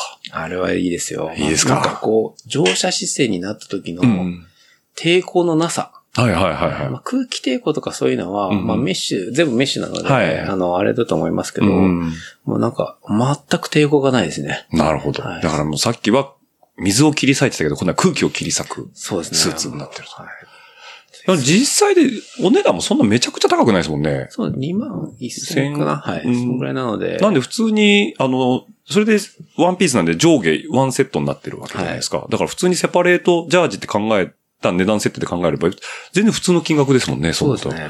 で、後ろにポケットも、はい。もちろんついてますし、ね、あの、長袖バージョンも、うんうんうん、えっと、せんえんだったかな、アップチャージで作れるので、うんうんうんはい、他の競技、マウンテンとかも使えますし、あ、そうですよね。はいはい。シクロクロスも、斉藤さん、ジャイアントの斉藤さんも長袖を使って、うん、結構長い期間あれで、うん、まあ、はいはいはい。やってますので、うん、シクロクロスにも、だいぶ、それでいける。いける感じで。はい、まあ、あのー、本当に、いちがつにがつとかのディープウィンター時期じゃなければ、そのシーズン序盤の、まあ、じゅうがつとか。幕張ぐらいまで。幕張ぐらいまでは全然切れちゃうってことですもんね。はい。ね、はいまあ、真冬になればね、裏起毛の シーエックス スーツもありますしね。ありますね。はい。なんで、もう痒いところに手が届くチャンピオンシステムさんという。ありがとうございます。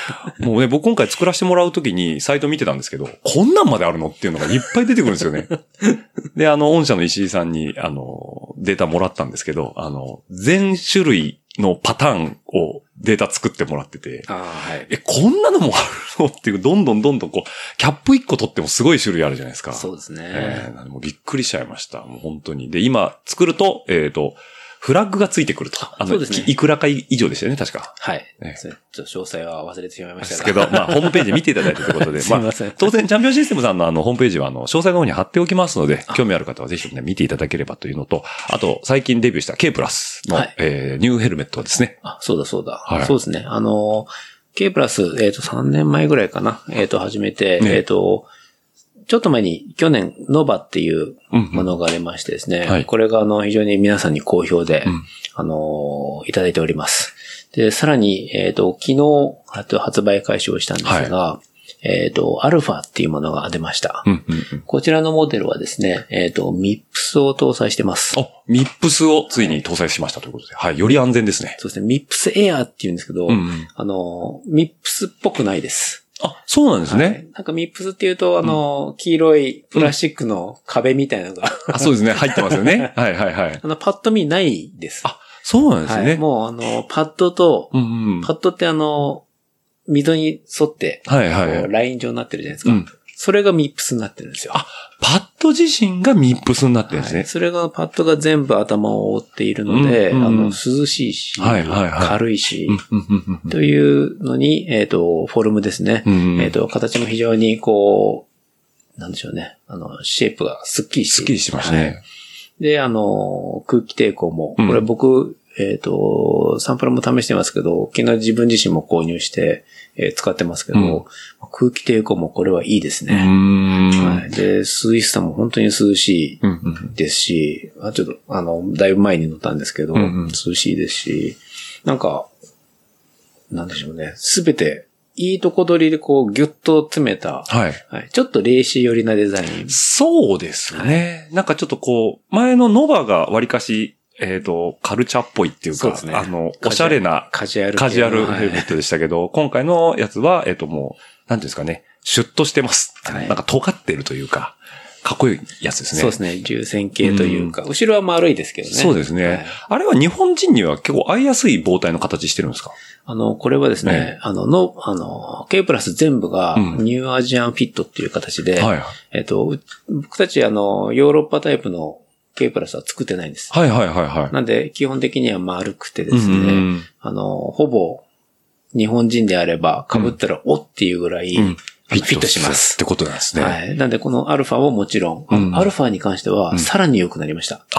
うん、あ、もうその、あの、棒体の形自身が。形がどうこうよりも、うん、あのー、先ほども言ったように、ミップスが頭全体を覆ってるので。あ、そっかそっか。はいはいはい。よりフィットしちゃうんですよね。そういうことですよね。はいはいはい。硬い分がないんですね。なるほど。だから当たるところが全部柔らかいみたいな感じですよね。そうなんですよ。ってなると被り心地は当然良くなりますしね。ああ、で、さらにもミップスエアということで安全も担保されている。さらに軽いです。軽いですね。さっきそこに並んでたじゃないですか。はい。ちょっと思ったんですけど、おっと。ミップスの中でも本当に軽いです。軽いですよね。なるほど。じゃあそれがもう今は一押しということで。はい。そうですね。ちなみにもう横に山のように積み上がってますけどね。ちょっとびっくりしました。すいません。いやいや、もうチャンピオンシステムさんのオフィスでお借りしてやってるんで、もう、ああ、めちゃくちゃ積んであるわ、と思って。まあ、これ実際気になる方は、クロスコーヒーさんの方に行かれると、入り口の方に展示されてるってことで、はい、あれ、試しかぶりもできるんですかね。できます。あの、ね、サンプル置いてありますので。はい。ぜひともね、あの、お店の方で見て、触って、被っていただければと思いますので、はい。この後、大阪も、はい、えー、シルベストさん。ああ、はい。あと、東海の方のサークルさん、うん。あ、サークルさんも。はい。やる予定なので。なるほど。はい、じゃあもうカルチャーに寄ったお店でってことですね。そうですね。もうシルベストさんはもう老舗ですし、そうですね。もうサークルズはもう名古屋のカルチャー大将軍なんで。そうですね。はい。しかもね、お値段もお値打ちということで、はい、はい。あの、コストパフォーマンスも非常に高い K プラスということで、はい。皆さんぜひともね、お手に取って体験していただければと思いますということで。はい。なとこですけども、なんか言い残したことありますか？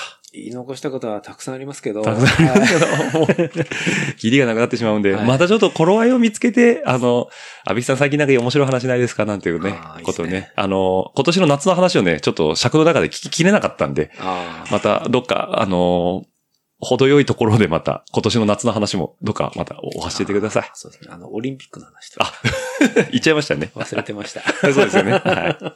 はい。というところでね、えー、締めさせていただきたいと思います。はい。はい、では、番組の感想やフィードバックは、ハッシュタグラジオレダ、ハッシュタグラジオレダの方で、えー、ひゃくよんじゅう文字に綴った熱い思いをツイッターの海に流していただければ、私の方で確認やファボさせていただきますので、よろしくお願いいたします。またひゃくよんじゅう文字で足りないという方は、えー、ラジオルエダ数字のななごはちアットマーク ジーメールドットコム の方でもお待ちしておりますので、えー、そちらの方でもどしどしと、えー、ご意見いただければ番組作りの感想、えー、参考にさせていただきますのでよろしくお願いいたします。はい。ではに週にわたって、えー、安倍木さんにお付き合いいただきました。えー、まだビールがいっぱい残ってるのと、あの、せっかく作っていただいた、あの、食べ物もございますので、ちょっとこの後また、ちょっと談笑しながらいただきたいと思いますので。はい。では、リスナーの方とはまた来週お会いしたいと思います。はい。では、安倍木さんに週にわたりまして、どうもありがとうございました。ありがとうございました。はい。では、リスナーの皆さん、また来週お会いしましょう。バイバイ。ね、番組の感想やフィードバックは、えー、ハッシュタグラジオルエダ、ラジオルエダ数字のななごはち、アットマーク ジーメールドットコム の方でもお待ちしております。また来週、バイバイ、バイバイ、どしどしとご感想の方お待ちしております。また来週、バイバイ、バイバイ、どしどしとご感想の方お待ちしております。また来週、バイバイ、バイバイ、どしどしとご感想の方お待ちしております。また来週、バイバイ、バイバイ、どしどしとご感想の方お待ちしております。えー、皆さんからの熱い思いだったりね、ぜひとも飲んでくださいなんていうビールだったりとか、ぜひとも食べてくださいなんていうお菓子なんかもあれば幸いでございます。ますますますバイバイバイバイますますますますバイバイバイバイますます